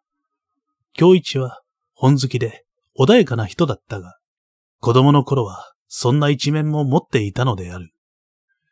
紹介が遅れたが、奥村は優しげに微笑した。あれは私の子息、奥村助けだ。左隣を歩く少年がペコリと頭を下げた。一つ年上ということだった。陽一より2ヶ月遅い8月生まれだ。父親と同じ次期新影流を習い、今度の旅にくっついてきた。わしらは、今日一の力を借りるつもりじゃった。男爵が肩を落としていった。陽一よ。インディゴは全くやりたい放題じゃぞ。中間世界との通路はあらかた閉じられてしまうし、使えるものもわしらにとっては危険すぎる。骨董の機関車を使って、やっとこの世界に来れたのだ。新影流の使い手も、ほとんどやられてしまったぞ。私の仲間だ。と奥村が言った。わしらは、狂った本の世界を少しでも元に戻し、ビンリゴの勢力を少しでも削いでおきたかった。だが、奴らはわしらの行動を読んでおるようだ。母さんは母さんも中津国に行ったことがあるって言うの？何を言っとる？お前の母親は、もともと中津国の人間ではないか。洋一は、呆れて口を開けた。だけど言葉が出てこなかった。彼は奥村に手を引かれて、後ろ向きに歩いている。その視線の先で、男爵はひどく落ち込み、見た目以上に年老いて見えた。母さんは、母さんはまともだった。当たり前だ。洋一は、ふと思いついたことを急いで言った。戸籍は生まれたら役所に登録するもん。そんなものは何とでもなる。そんなバカな。と、洋一は思った。奥村が常識人、のように見える。だから、ついほだされそうになったが、やっぱり男爵の言っていることは異常だった。かしいよ、そんなの。と、洋一は小声で言い返した。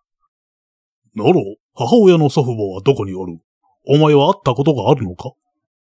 母方どころか、両親のどちらの祖父母とも会ったことがない。そもそも、血縁が全くないから、養護院に預けられたのだ。洋一は黙ったが、男爵の言っていることには全く納得できなかった。そもそも祖父母がいないことと中津国や本の世界のことは関係がないのである。陽一は男爵に対して恩義があった。これから養護院に閉じ込められて生きていかなければならないと信じていたから、それも10年だ。男爵が院長を倒した時の感動と言ったらなかった。だけど、自分の両親が本の登場人物に殺されたと聞かされては黙ってはいられない。男爵は本の世界云々の話以外は言っていることは真っ当だった。彼の口ぶりは端々から精神を感じさせるものだった。陽一はその矛盾に苦しんだ。そもそもミュンヒハウゼンとはホラ吹きをなりわいとしているのである。これらの話自体がホラであってもおかしくはない。陽一は本物のホラ吹きは自分の嘘を信じることができるという話を聞いたことがある。嘘発見器にも引っかからない人間がいるのだ。男爵もその類の人なのかもしれない。このままついていっていいのか迷った。だけど、相談すべき人が今はいないのだ。陽一は、これからの身の振り方を決めるにあたって本当に迷った。せめて担任の安倍先生にだけでも相談したいと思った。男爵がまともなら、すぐについて行って構わない。暖炉の元を離れ、元いた洋館に戻れるのなら、何だってしただろう。後に残る陰性のことを思うと、気の毒でならなかったが、結局、陽一が男爵に手を貸すことにしたのは、彼の話を信じたからではなく、生まれ育った家に帰りたいという一心だった。断ったところで、陽一には養護院での暮らししか残されていないのだ。陽一の両親がどうやって殺されたのか、それは男爵にもわからないということだった。月は沈み、星は消えた。夜は朝に変わろうとしている。陽一は白い息を薄もやに吐き出しながら、ここまで誰にも行き当たらなかったのは幸いだったなと考えた。それから、両親が事故に遭ったのはどこなんだろうと考え、また涙をにじませるのだった。4それから歩くこと一時ばかり、陽一はついに図書館の立つ小高い丘の森を目にした。その山は針葉樹の深い緑を基本としている。一行は洋館へと続く、さほど道幅のない曲がりくねった坂道を見上げて立った。空気は冷え冷えとして、もやも出ている。日が昇りきるまでは、まだまだ時間があった。車が通るには狭すぎる道が、丘の上の屋敷まで曲がりくねって続いている。少し高いビルに登れば、街のどこからでもその屋敷は見えたから、利用者が少ない割に名前だけは知られていた。その森が両親のものなのかはわからなかったが、ほとんど手入れはされていなかった。道は一応舗装され、コンクリートの路肩もちゃんとある。対向車両が来ると、徐行して通るのがやっとだった。交通の不便はあるが、静けさだけは一等地であったから、その昔は利用者も多かったらしい。洋一はこの坂をそのさほど長くもない人生で何度登り降りしたかわからない。坂のたもとで丘を見上げながら、まるで10年ぶりに生まれ故郷に戻ってきたかのような、そんな心持ちだった。道の脇に生える下草にさえ懐かしさを覚えた。陽一は友人たちとピストルごっこをし、山を駆け回り、カブトムシを取ったりしたことを思い出した。繁殖のために古畳を拾ってきたこともあった。あれは、どこに隠したんだっけ？秘密基地を作り、キャンプをし、焼き芋を焼いて鳥の巣を作った。この山はこれまでの彼であり、これからの彼でもあるはずだった。両親の死さえなければ。男爵は疲れた体に鞭打った。さて、もう一踏ん張りだ。5男爵は洋館へと続く道々、なんとか陽一を訓戒しようとした。陽一はそれが宗教家の述べる信条をよろしく、仲間内でしか通用しない、馬鹿げたたわごととしか取ることができなかった。陽一は黙って話を聞いている、助けを不思議に思った。二人はほとんど話をしていない。君はどう思ってるんだよ。本の世界に入れるとか、そんなこと、本気で信じてるのか？陽一の声は、いささか挑戦的になったが、これは致し方ない。助けは陽一の言葉に、かすかに眉根を曇らせた。わからない。僕も本の世界には入ったことがないんだ。陽一は男爵に、ほら、という顔をしてみせた。無理もない。信じがたいという諸君の気持ちは、我が輩が一等よくわかる。何せ、そんな反応には慣れっこだからな。さもあろう、と、洋一は思った。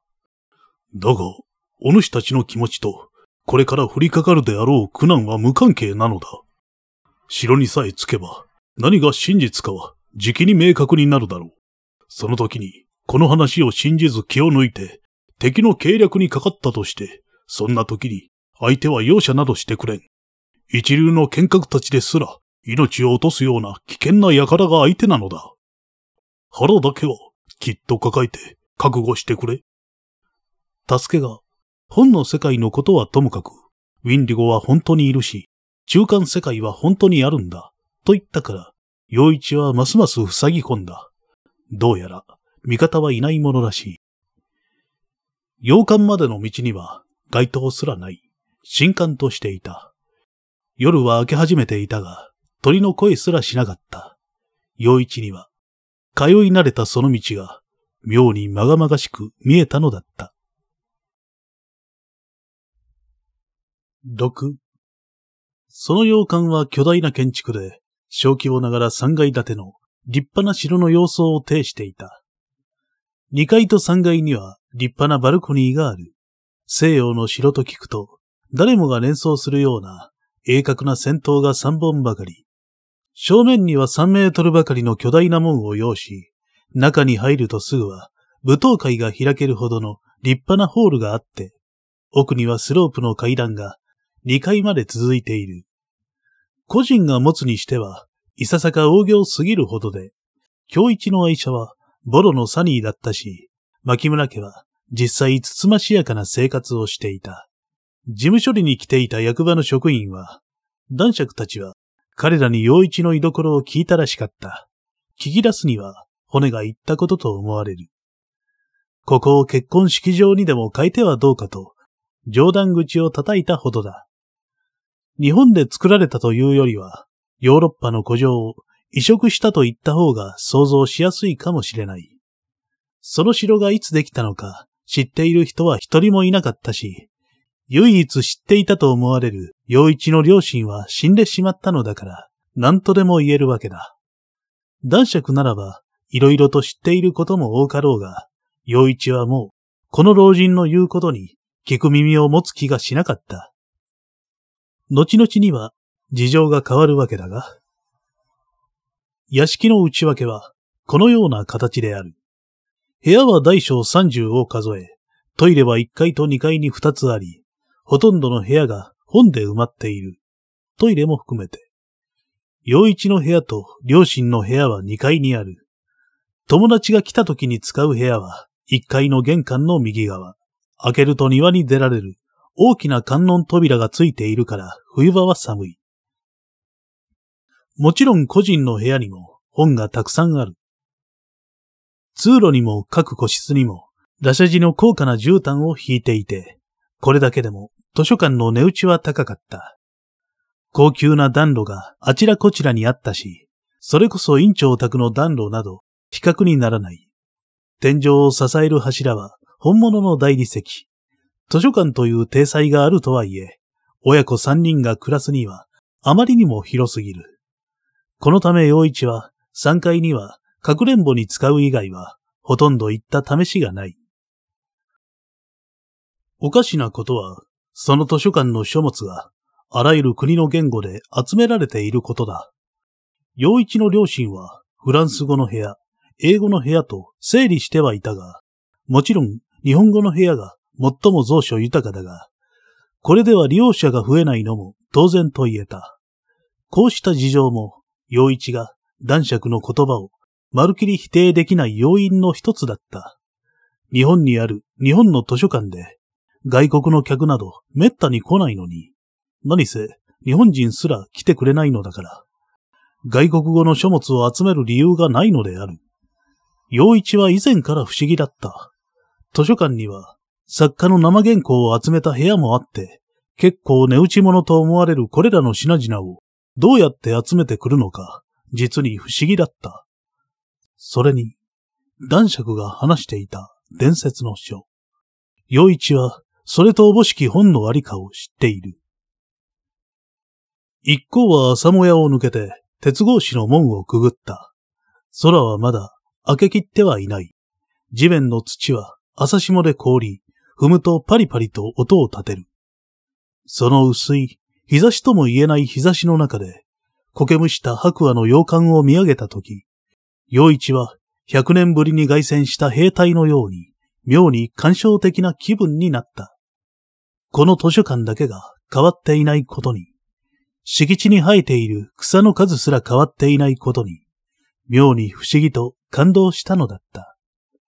出発したのはこの晩のことだったのだから変わっていなくても当然だったが、彼の体内時計は随分と早回しを行ったようで、この一晩が十カ年にすら感じられたのだった。そして洋館は自分の凱旋を喜んでいるようにさえ見えた。洋一は今にもこの窓の明かりがついて心配した両親が飛び出してくれたらいいのにと思った。そして長い坂道にこそ辟易しながらも自分がこの図書館をどれほど深く愛していたかに気がついた。へんてこな部屋、へんてこな書物、へんてこな両親を愛していた。どれもが彼の自慢の種だった。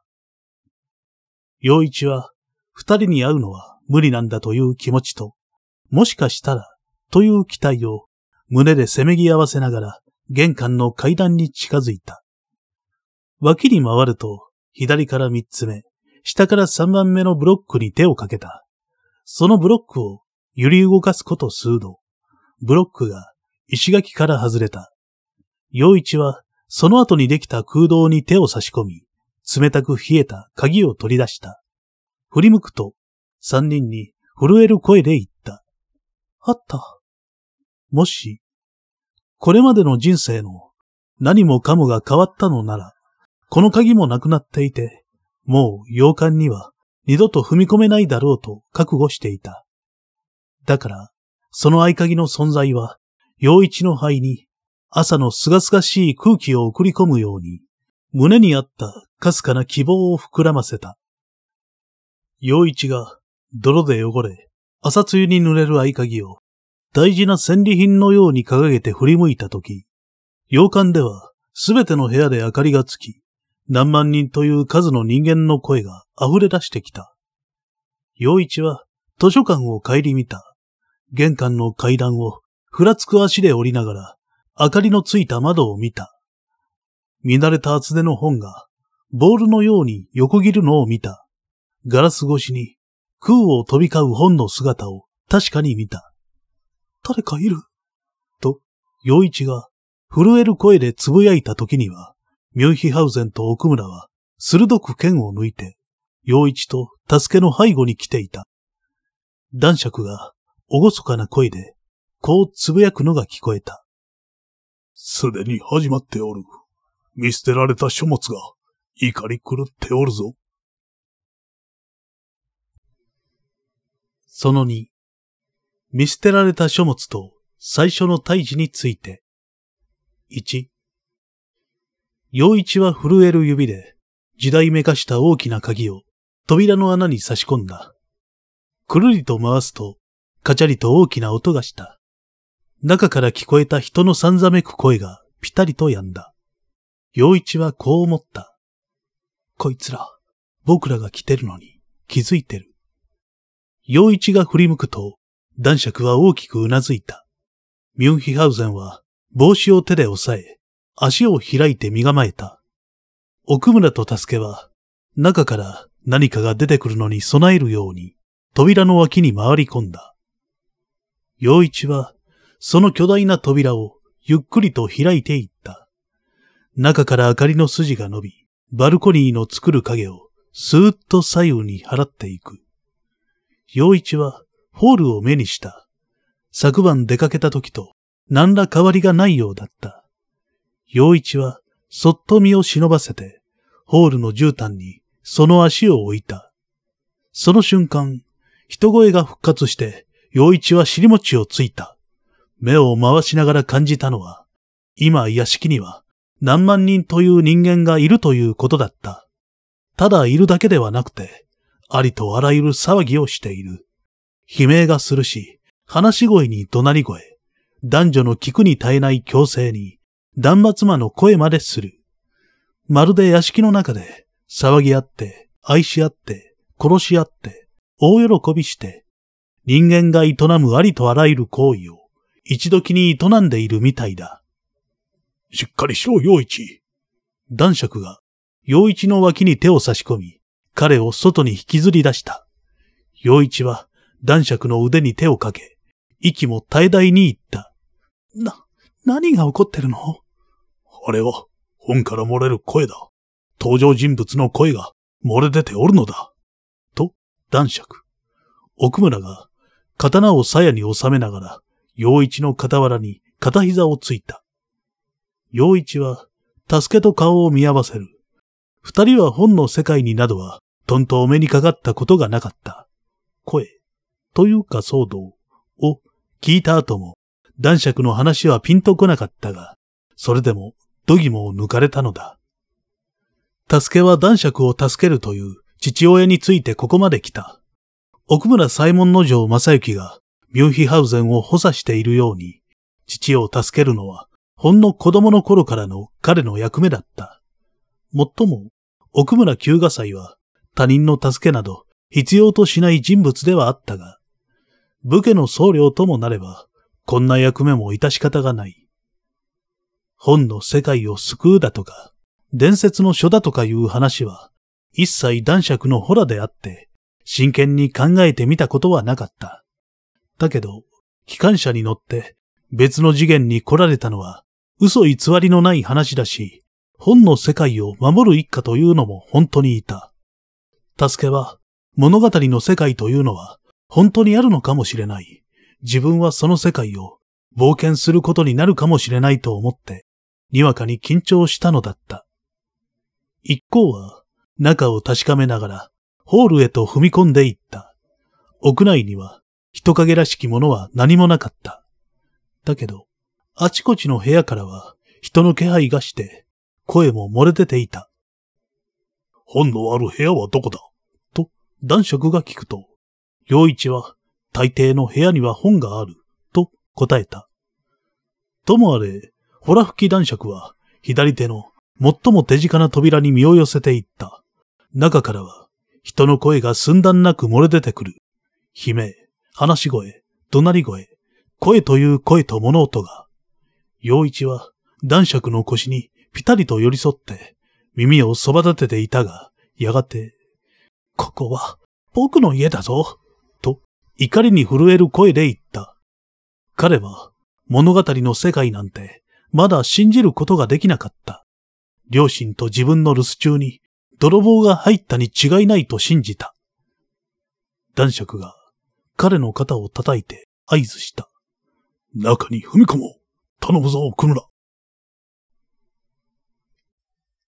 2、男爵が金のドアノブに手をかけ、チョコレート色の扉を開いた瞬間、中からは呆然たる風が一同に向かって吹きつけた。口の中で風が渦を巻き、息も吸えない。陽一は自分の見たものが信じられなかった。部屋の中では本という本が鳥のように羽ばたき、ぶつかり合っていたからだ。男爵は果敢にも部屋に飛び込み、うなりを上げて立ち尽くす。陽一たちも中に入ったが、本という本が、こうも暴れていては、手の施しようがない。本は仲の悪いのもいるらしく、互いにちぎり合ったりしている。おまけに、男爵の手元では、本の見開きから馬が出てこようとしていた。陽一は、その馬が充血したギョロ目をいかつかせ、ブフーっと鼻から吐いた息で髪をなびかせるのを感じた。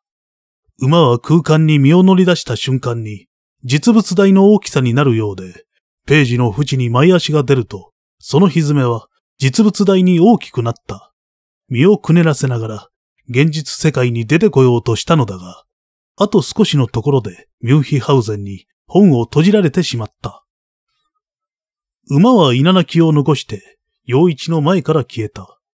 男爵の手の中で本が暴れ出し、彼は、こいつめこいつめと、その本を縦に横にと振り立てた。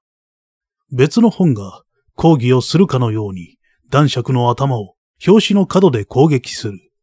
ミューヒハウゼンは後頭部に一撃を食らって足をよろめかせたが、それでも気丈に本を掴んでいる。その時、部屋中の本が互いに争うのをやめ、陽一たちに目をつけた。本は空中で静止した。その刹那、陽一は部屋にある何百という本の背拍子から悪意が放たれるのを感じた。奥村が暴れる本を叩き伏せようとする男爵の肘を取り、陽一と助けを追い立てた。空中に浮かんだ本が陽一の後を追うように、ゆっくりと向きを変えている。本の群れがこちらに向かって突撃を開始しようとした瞬間、陽一の鼻先で扉が閉まった。本のいくつかが扉にぶつかり音を立てた。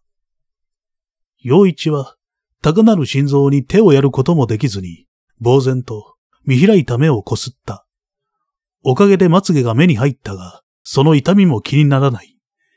何が起こったのかわからなかった。陽一は男爵たちを顧みて、ありえないよと叫んだ。ちょうど男爵が部屋から持ち出した本を踏みつけにするところだった。貴様？と男爵は地面に落ちた本に向かって言った。わしはお前たちを助けに来たのだぞ。狂った世界を元に戻しに参ったのだ。わかったか？絨毯の上で本が抗議するように飛び跳ねた。男爵は屋敷中に聞こえるように首を仰向けて口絶した。よいか貴様ら。我が名はミューヒハウゼン。高名なるホラ吹き男爵である。本の世界を救うため、物語を飛び出し、仲間と共に馳せ参じた。残念にも、牧村夫妻は命を落としたが、子息と我が輩、そして中津国の仲間がいる限り、物語は終わりはしない。諸君らに良心があり、騒いでいた屋敷がしんとなった。と、ここから男爵は涙に視界を曇らせ、湧き起こる熱情に声を詰まらせ出す。自らの物語を思う心があるならば、一時でいい。我が輩らに力を貸してくれ。我が輩は、その時、静まり返ったかと思った屋敷内から一斉に抗議の声が上がり、あちらこちらで扉が開き始めた。陽一たちは方法の手でその場を逃げ出した。陽一は先頭になって男爵たちを本のない場所へと導いた。彼のよく知る図書館は一夜にしてお化け屋敷になったかのようだ。あちらこちらで廊下をうろつく人影が見えた。陽一は何度も方向を転換せねばならなかった。この屋敷の中で本のない部屋なんて、それこそ見つけ出すのに苦労したが、記憶の地図を返す返す、ようやく一つ見つかった。彼らは陽一を先頭に廊下を走って、ついに本のない物置小屋へと逃げ込んだ。そこは掃除用具を入れ込んだ部屋で、中は埃っぽく、4人が入ると、うち2人が子供とはいえ、ずいぶん手狭だ。今日はなんと、物置に用のある日だろうと思うと情けなかった。一同は真っ暗な部屋で座り込んで荒い息をついた。特に体を痛めている男爵と陽一には全力疾走が身に応えた。陽一は壁を探って物置の明かりをつけた。持ってきたの？男爵はへたり込んだままだったが、その膝元ではまだ赤い本を手にしていた。見慣れたはずの本の背拍子が、なんとも薄気味悪く、不吉なものに見えた。捨ててくればよかったのに。あ、あいつらは、と男爵はその本を持ち上げ、荒い息の下で言った。わ、わしらに立てつきおって、どうなるか見ておれ。だが、陽一は先ほどの講義の中にも、賛同の声が上がったのを確かに聞いた気がした。その証拠に、男爵が手に持つ本は、先ほどはあれほど暴れていたのに、今はすっかりおとなしくなっている。果たして、奥村が、ですが、その本は、聞く耳を持っているようですな。と言った。さもあらん。見てみろ。本の題名を。男爵は、陽一に向かって本を突き上げた。本の背表紙には、ロビン・フットの冒険、とある。多くの人に読み継がれた歴史ある本だ。そのような本は強い力を持っておる。彼は気迫のこもった目で、陽一を睨んだ。屋敷では、まだ騒ぎが続いている。でも、山の中だから、誰も気づく人はいないんだろうな、と彼は思う。つまり、誰か陽一がいなくなったことに気づいて、洋館を訪ねてくるまで、この事態を知る人はいないわけだ。丹野は、陽一がいなくなったことを隠すに決まってる。男爵は、陽一に向かって言った。どうじゃ？これで信じたか？彼を信じろって言うの？陽一には、男爵の申し出の方が信じられない。きっと僕らは、院長に殴られすぎて、頭がおかしくなったんだよ。それとも、今見たものは、夢かうつつの類だと？出なきゃ何なんだ陽一は頭をかきむしった。どうすればいいんだよ。せっかく家に帰ってきたのに、僕はゆっくり休みたいだけなんだ。体だってボロボロなんだ。男爵は座り込んだまま陽一の胸をついた。その痛みこそが現実なのだ。今の状況とて現実なのだ。目を覚ませ。陽一は半分べそを書いて問い返した。僕にどうしてほしいのさ。伝説の書を手に入れたい。本の場所へ案内しろ。三。ともかく。男爵は言った。本の多くはウィンリゴの影響を受け、奴に味方しておる。悪の中津国の力が物語の世界に影響しておるのだ。物語はハッピーエンドに決まってるんだ。正義は必ず勝つんだぞ。それは昔の話だ。ミュンヒハウゼンは、陽一を睨んだ。わしが今知る物語には、と、彼は迷いた。悪が正義を打ち倒し、誠が嘘に敗れ、陽が陰にとって変わる。そんなものばかりだ。それが、フィンリゴのせいなの？陽一は尋ねた。男爵は無言で頷いた。陽一は無意識のうちに、ほうきを掴んで考え込んだ。ある疑惑が、さっと心に浮かんだ。物語の世界が本当だとして、ウィンディゴが本当にいるとしたら、僕の父さんと母さんが、そいつに殺されたのも、本当かもしれない。まだ見ぬウィンディゴに対して、猛烈で、どす黒い怒りが胸の中で渦を巻いた。伝説の書は、何も書かれてない本だ。そうでしょ？男爵は目を見開いた。伝説の書を開いたことがあるのか？陽一がうなずいて、口を開こうとすると、男爵が慌ててその口を塞いだ。待て待て待て伝説の書のありかは言うな誰が聞き耳を立てておるかわからんぞ。と、彼は言った。その証拠に、屋敷はまた静まり返っている。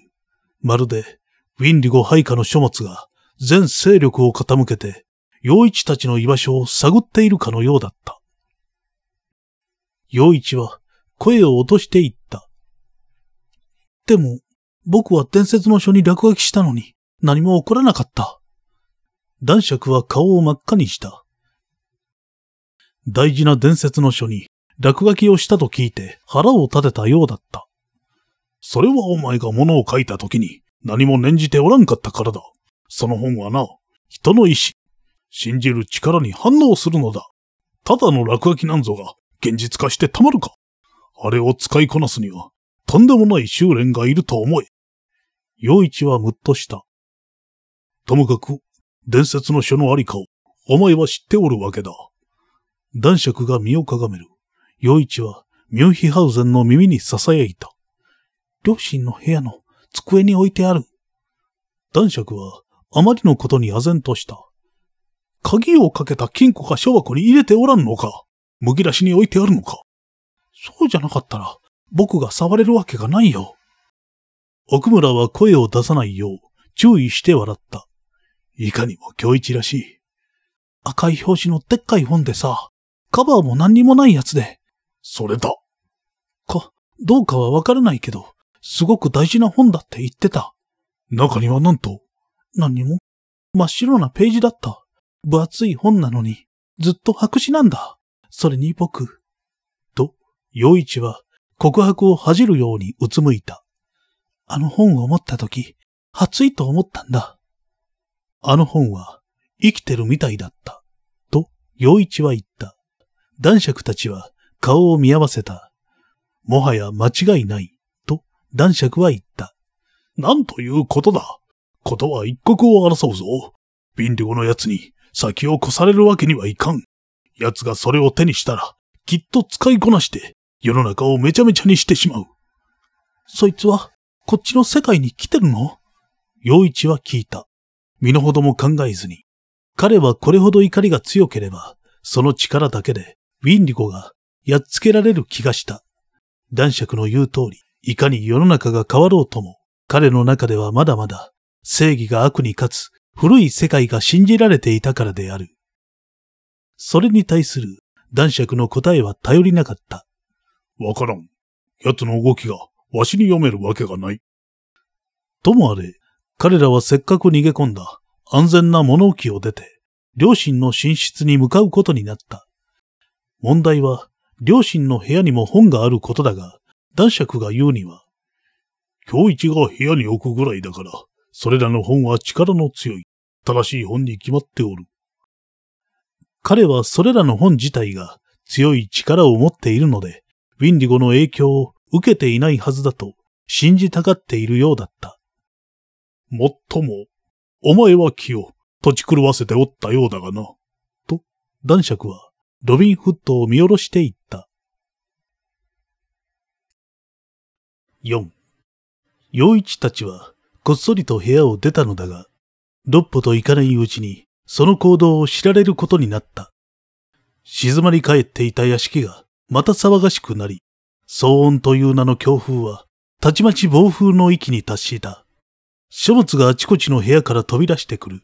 中には、5、6キロはあろうかという巨大なハードカバーもあって、陽一は危うく頭を砕かれかけた。彼らは全力で2階に駆け上がると、両親の部屋に逃げ込んだ。両親の部屋は広かった。壁は本棚に埋め尽くされている。ベッドは右の隅に、ストーブが中央にあり、京一が生前くつろいで本を手にしていたソファーがそのそばにある。そして窓際に背を向ける格好で大きなデスクが置かれている。陽一の友達が校長机と呼んでいた立派なデスクだ。この部屋だけは見受けられる異常は何もなく、両親の生前の姿を保っているかのようだった。奥村が陽一の肩を叩いて指さす先で、彼の両親が残したらしいいくつもの文様が壁に描かれているのが見えた。暗い部屋の中にもかかわらず、真っ先に目に飛び込んできたのは、文様自体が光を放っていたからである。今日一の残した結界らしい。おかげで助かったぞ。と、ミュンヒハウゼンは、急にのびのびとした大股で、今日一の大机に歩み寄った。よく見ると、寝室には、あちこちに不思議な文字が書かれていた。大きなものは東西南北に4つある。陽一は書物の喧騒が部屋に入った瞬間に遠のいたことに気がついた。陽一は男爵の後について大机まで歩いて行き、両親の残した遺品の数々を眺め合った。京一の残した万年筆、開いたままのノート、もう二人がつけることはないライトをつける。明かりが落ちる。陽一は涙のこもった目で男爵を見上げた。どうだ？と、ミュンヒハウゼンが聞く。亡くなってる。きっと父さんが隠したんだ。ウィンリコが持って行ったんじゃ。助けが言った。いや、奴がこの部屋に入れたとは思えん。男爵が持ち主の断りもなく引き出しを開け始めた。陽一は壁に据え置かれた本棚に寄って行った。棚にはくたびれた古い書物や新書本までありとあらゆる時代の本が並べられている。この部屋の本は、陽一ですら許可がない限り読むことはできなかった。両親は男爵の言う強い力を持った本ばかりをこの部屋に集めたのだろう。あったぞ男爵が言った。陽一が振り向くと、ミュンヒハウゼンが一番下の引き出しから工事園ほどの分厚さのある古びた本を取り出したところだった。一度は男爵の元に集まり、彼の手元を覗き込んだ。あったぞこれこそ伝説の書だと、男爵は本の表紙をパタパタと叩いた。それからまた、引き出しの中を覗き込み、鍵はかけられておらんが、封印が施してあるぞ。と、机の中にあった魔除けを見つけて簡単をあげた。あいつは勘が良かった。身に危険が及んでいることに気づいていたのでしょう。と、奥村が静かな口ぶりで言った。ミュンヒハウゼンは、陽一に伝説の書を手渡した。陽一は、その本を手にした瞬間、以前と同じ熱気を手のひらに感じた。その本には、タイトルも表紙絵もない。だが、真っ赤なその早朝は、陽一の手の中で、うずくような息吹を発していた。この本には、力がある。陽一がペーパーバッグを開くと、本はパリパリと真新しげな音を立てた。ページには何も書かれていないが、真っ白というよりは、古茶けた色をしていた。ページを送ったが、どのページにも何かが書かれたような痕跡がない。昔書いた落書きがどこにもなかった。ボールペンで書いたのに。彼がつぶやくと、しばらく経つと、すべての文字は消えてしまうのだ。と、男爵が答えた。危険な書物なんじゃぞ。男爵は言った。陽一は男爵を見上げた。これはおもちゃじゃないって、すごく怒られたよ。さもあろう。危険もあるからな。と、彼はうなずいた。これからどうするの？陽一が言うと、男爵は再び、この屋敷に来て初めて手にした本、ロビンフットを一同に向けて示し、これも何かの縁じゃ。と言った。まずはこの本の世界に入る。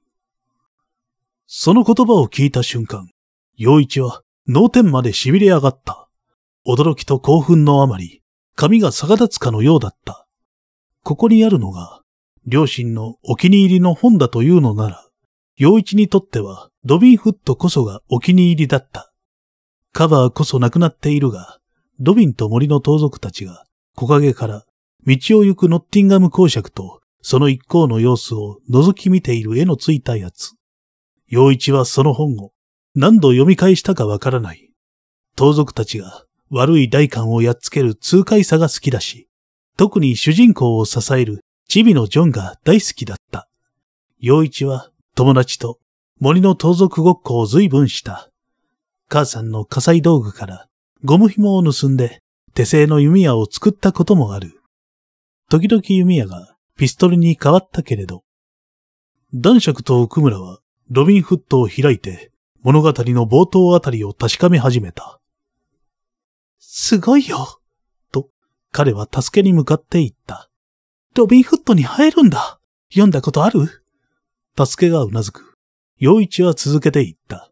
本当にすごいよ。知ってる？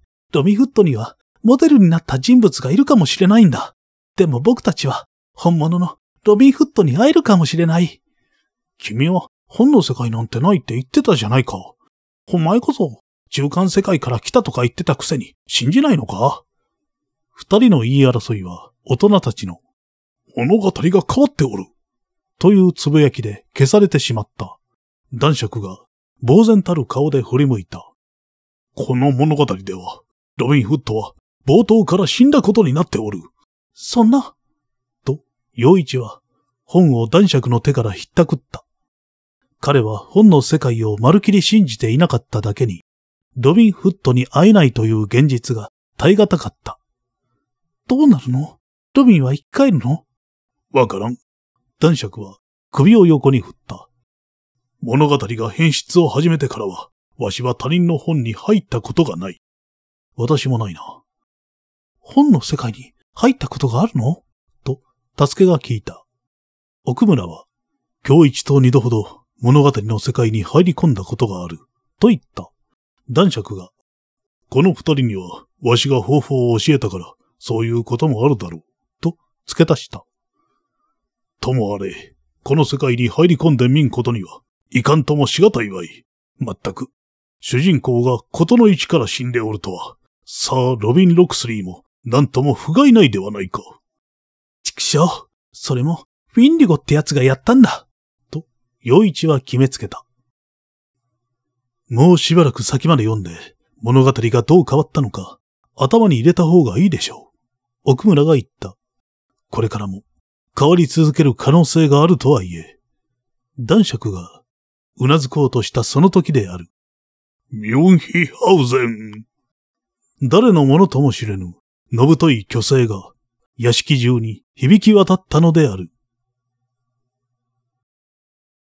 5その声を聞いた瞬間に、ミューヒハウゼンは、ウィンディゴと叫び、サーベルを引き抜いた。ゆっくりとその場で一回りをし、警戒するように周囲に気を配る。声はさらに、久しいな、ミューヒハウゼン。と言った。奥村が声の方向に見当をつけ、バルコニーのガラス戸に走り寄ると、真冬用にあつらえた分厚いカーテンを引き開けた。陽一はウィンディゴに対する怒りを新たにしていたが、カーテンが開いた瞬間悲鳴を上げて、助けと共に尻餅をついた。窓の外には巨大な顔が浮かんでいた。でっかい団子丸だ。仁王のような形相をして一同を睨みつけている。しかも透明で背後の空を映している。奥村が長刀をすっぱ抜いて二人の前に回り込んだ。は、あれがウィンディゴ陽一は唖然と言った。ふらたえるな。と、ミュンヒハウゼンは言った。奴はお前が最も恐れる者に姿を変えるぞ。さよう。ウィンディゴは怒鳴った。部屋の結界が少し揺らいだ。あたりの喧騒が戻ってくる。察しの通りだ、ミュンヒハウゼン。わしはお主と同じく、想像の力を要する者。さあ、その本を渡してもらおうか。伝説の書は、お主には過ぎたるものだ。黙れ陽一は窓に駆け寄ろうとして、奥村と助けに抱き留められた。お前が、父さんと母さんを殺したんだな。よくも、よくもやったな。見てろ。黙れ、ワッパー。ウィンディゴの土星に撃たれ、陽一はその場に崩れた。男爵すらも片膝をついた。身の程を知るがいい。主らの仲間は、ほとんどが死に、残ったのは、そこにいる奥村九賀祭と小僧。と、ウィンディゴは、脅すかのごとく、窓際まで攻め寄せてくる。そして、何も知らぬ、非力な牧村の子息。ウィンディゴは、陽一を嘲笑いつ、窓から離れてゆく。陽一は悔し涙を流し、奥村の手の中で暴れた。あんまり暴れるものだから、奥村の刀で手の甲を切ってしまった。陽一、奴の口車に乗るなと、奥村は刀を収めながら解き聞かせた。男爵が小声で、その通りじゃ。今は物語の世界を正し、少しでも奴の力を弱めるしかないのだぞ。その男爵の言葉を、ウィンディゴは聞いていたようだ。哀れなるかな、ミュンヒハウゼン。顔だけのウィンディゴが宙を回る。本の世界を救おうなどとやめておけ。人々はもはや、お主を必要とはしておらぬ。善がお主にどれだけ味方する。まだわしに逆らうつもりか。もはやお主に力は残されておらぬ。その証拠にお主は年老い、想像の力も大半をなくしておるではないか。陽一は驚いて、ミュンヒハウゼンを顧みた。男爵はがっくりと肩を落としてうなだれている。ウィンディゴの言葉は事実らしかった。だから彼は牧村一家の助けと伝説の書とを求めたのだ。男爵が言った。ホラも吹けないホラ吹き男爵とは、こういう意味だったのだ。世界の人々は、お前の紡ぐ物語を忘れ去ろうとしている。もはやお前を信じておらんのだ。ウィンディゴの巨岩が壮絶とも呼べる笑みを形作った。お前なんか、怒鳴る陽一に助けが組みついた。僕の父さんと母さんを殺したって、まだ男爵がいる。ミュンヒハウゼン。ウィンディゴはさも驚いた風に。奴は年老い、力をなくしておる。世界の人々は、お前を忘れ去ろうとしている。ウィンディゴが窓に近づく。黙れ陽一は涙を流し、ウィンディゴに向かおうとした。奥村は開き戸まで駆け寄り、カーテンを閉めた。そのカーテンの裏地では、陽一の母親が施したらしい呪文の文字が光を放っている。母さんは死んでも、僕を守ってるんだ。と思うと、陽一の胸は、二人への愛情と悲しみ、ウィンディゴに対する新たな怒りで熱くなった。カーテンが閉まると、音は遠ざかり、ウィンディゴの声は、遥か彼方から響く、遠雷のようになった。奥村が肩に手を回すと、陽一はがっくりとうなだれた。振り向くと、男爵も同じように承知していた。三人は男爵のところまで歩いて行った。男爵はひどく青ざめた顔をしていた。近づいてきた三人に気づき、気丈にも立ち上がった。僕は男爵を信じるよ。と、陽一は言った。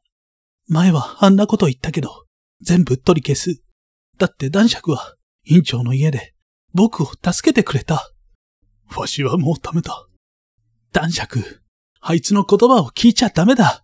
僕は男爵を信じる。男爵は、本物のミュンヒハウゼン男爵だ。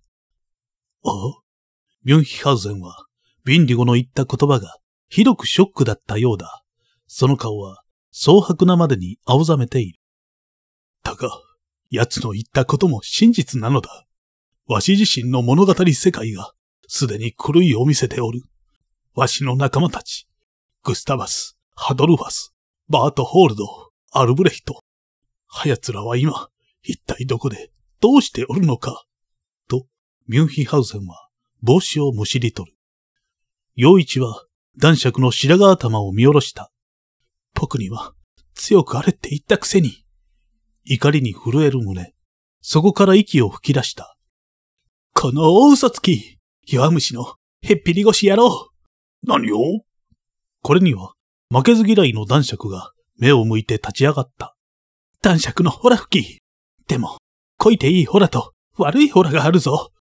何を言うか。お前は何も分かっておらんのだ。分かってないの男爵だ。陽一は静かに言った。男爵は僕に力を貸してほしいって言った。なのに男爵は自分が諦めてる。嘘はついてもいいけど、約束を破っちゃダメなんだぞ。言われましたな。奥村は伝説の書を取って戻ると、ミュンヒハウゼンの胸に押し付けた。男爵。と、陽一はミュンヒハウゼンの手を取った。以前は彼の情熱を表すかのごとく、熱い力に満ちていた手が、今は冷たく冷えている。そのことも彼の心を傷つけた。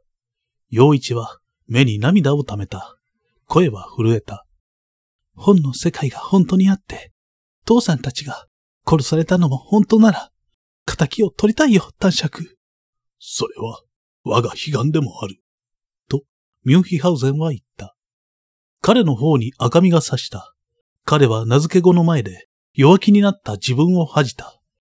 教一たちは本の世界を守るため、それは言うまでもなく、ミュンヒハウゼンの世界を守るためでもある。戦って亡くなった。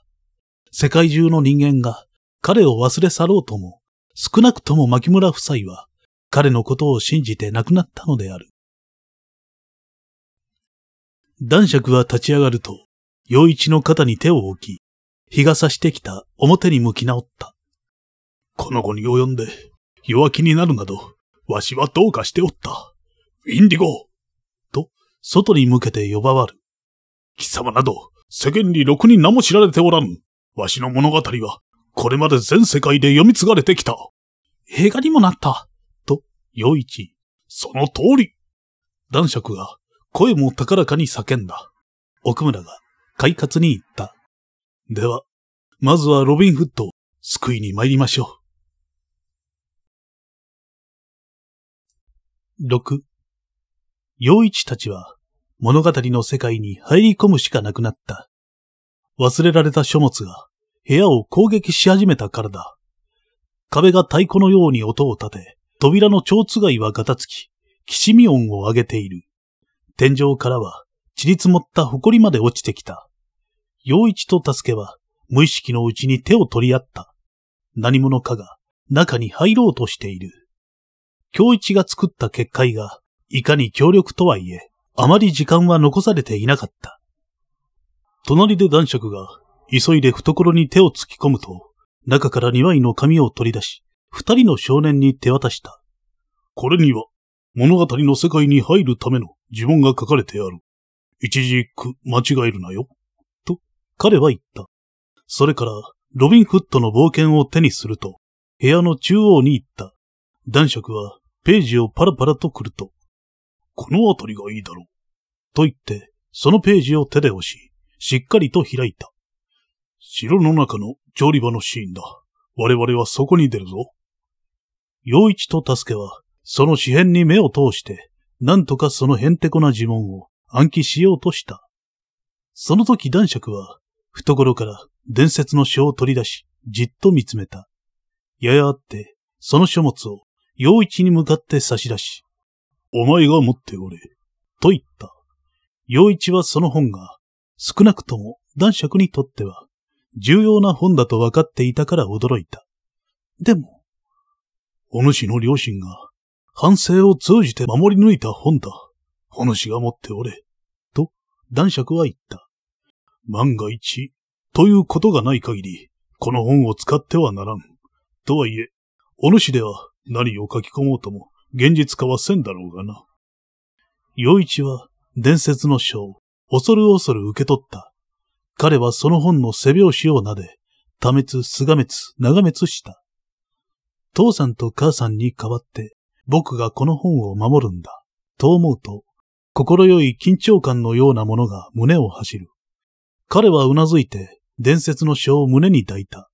陽一は伝説の書をセーターの中に突っ込んだ。子供たちは男爵と奥村にせき立てられて本の前に立った。四人は本を囲んだ。男爵が言った。手を取り合え。陽一は助けの手を取った。そして開いた左手でミュンヒハウゼンの手を取った。ミュンヒハウゼンは一心にロビンフットを見つめている。本当に本の世界に入れるんだろうかその疑問を浮かべた瞬間に、陽一はその書物の放つ脈動を感じ、本が生きていることを確信した。彼らを中心に、左回りの風が起きた。ウィンディゴが騒いでいる。まるで地震が起きたかのように明動している。陽一はこう思った。あいつら、この部屋をサイコロみたいに揺すぶってるぞ。男爵はそんな妨害をものともせず、落ち着き払っていった。目を閉じろ取り囲まれているさなかに、目を閉じるのは怖かったが、同時に、ものすごく興奮してもいた。陽一は、自分の股間が硬くなっているのに気づく。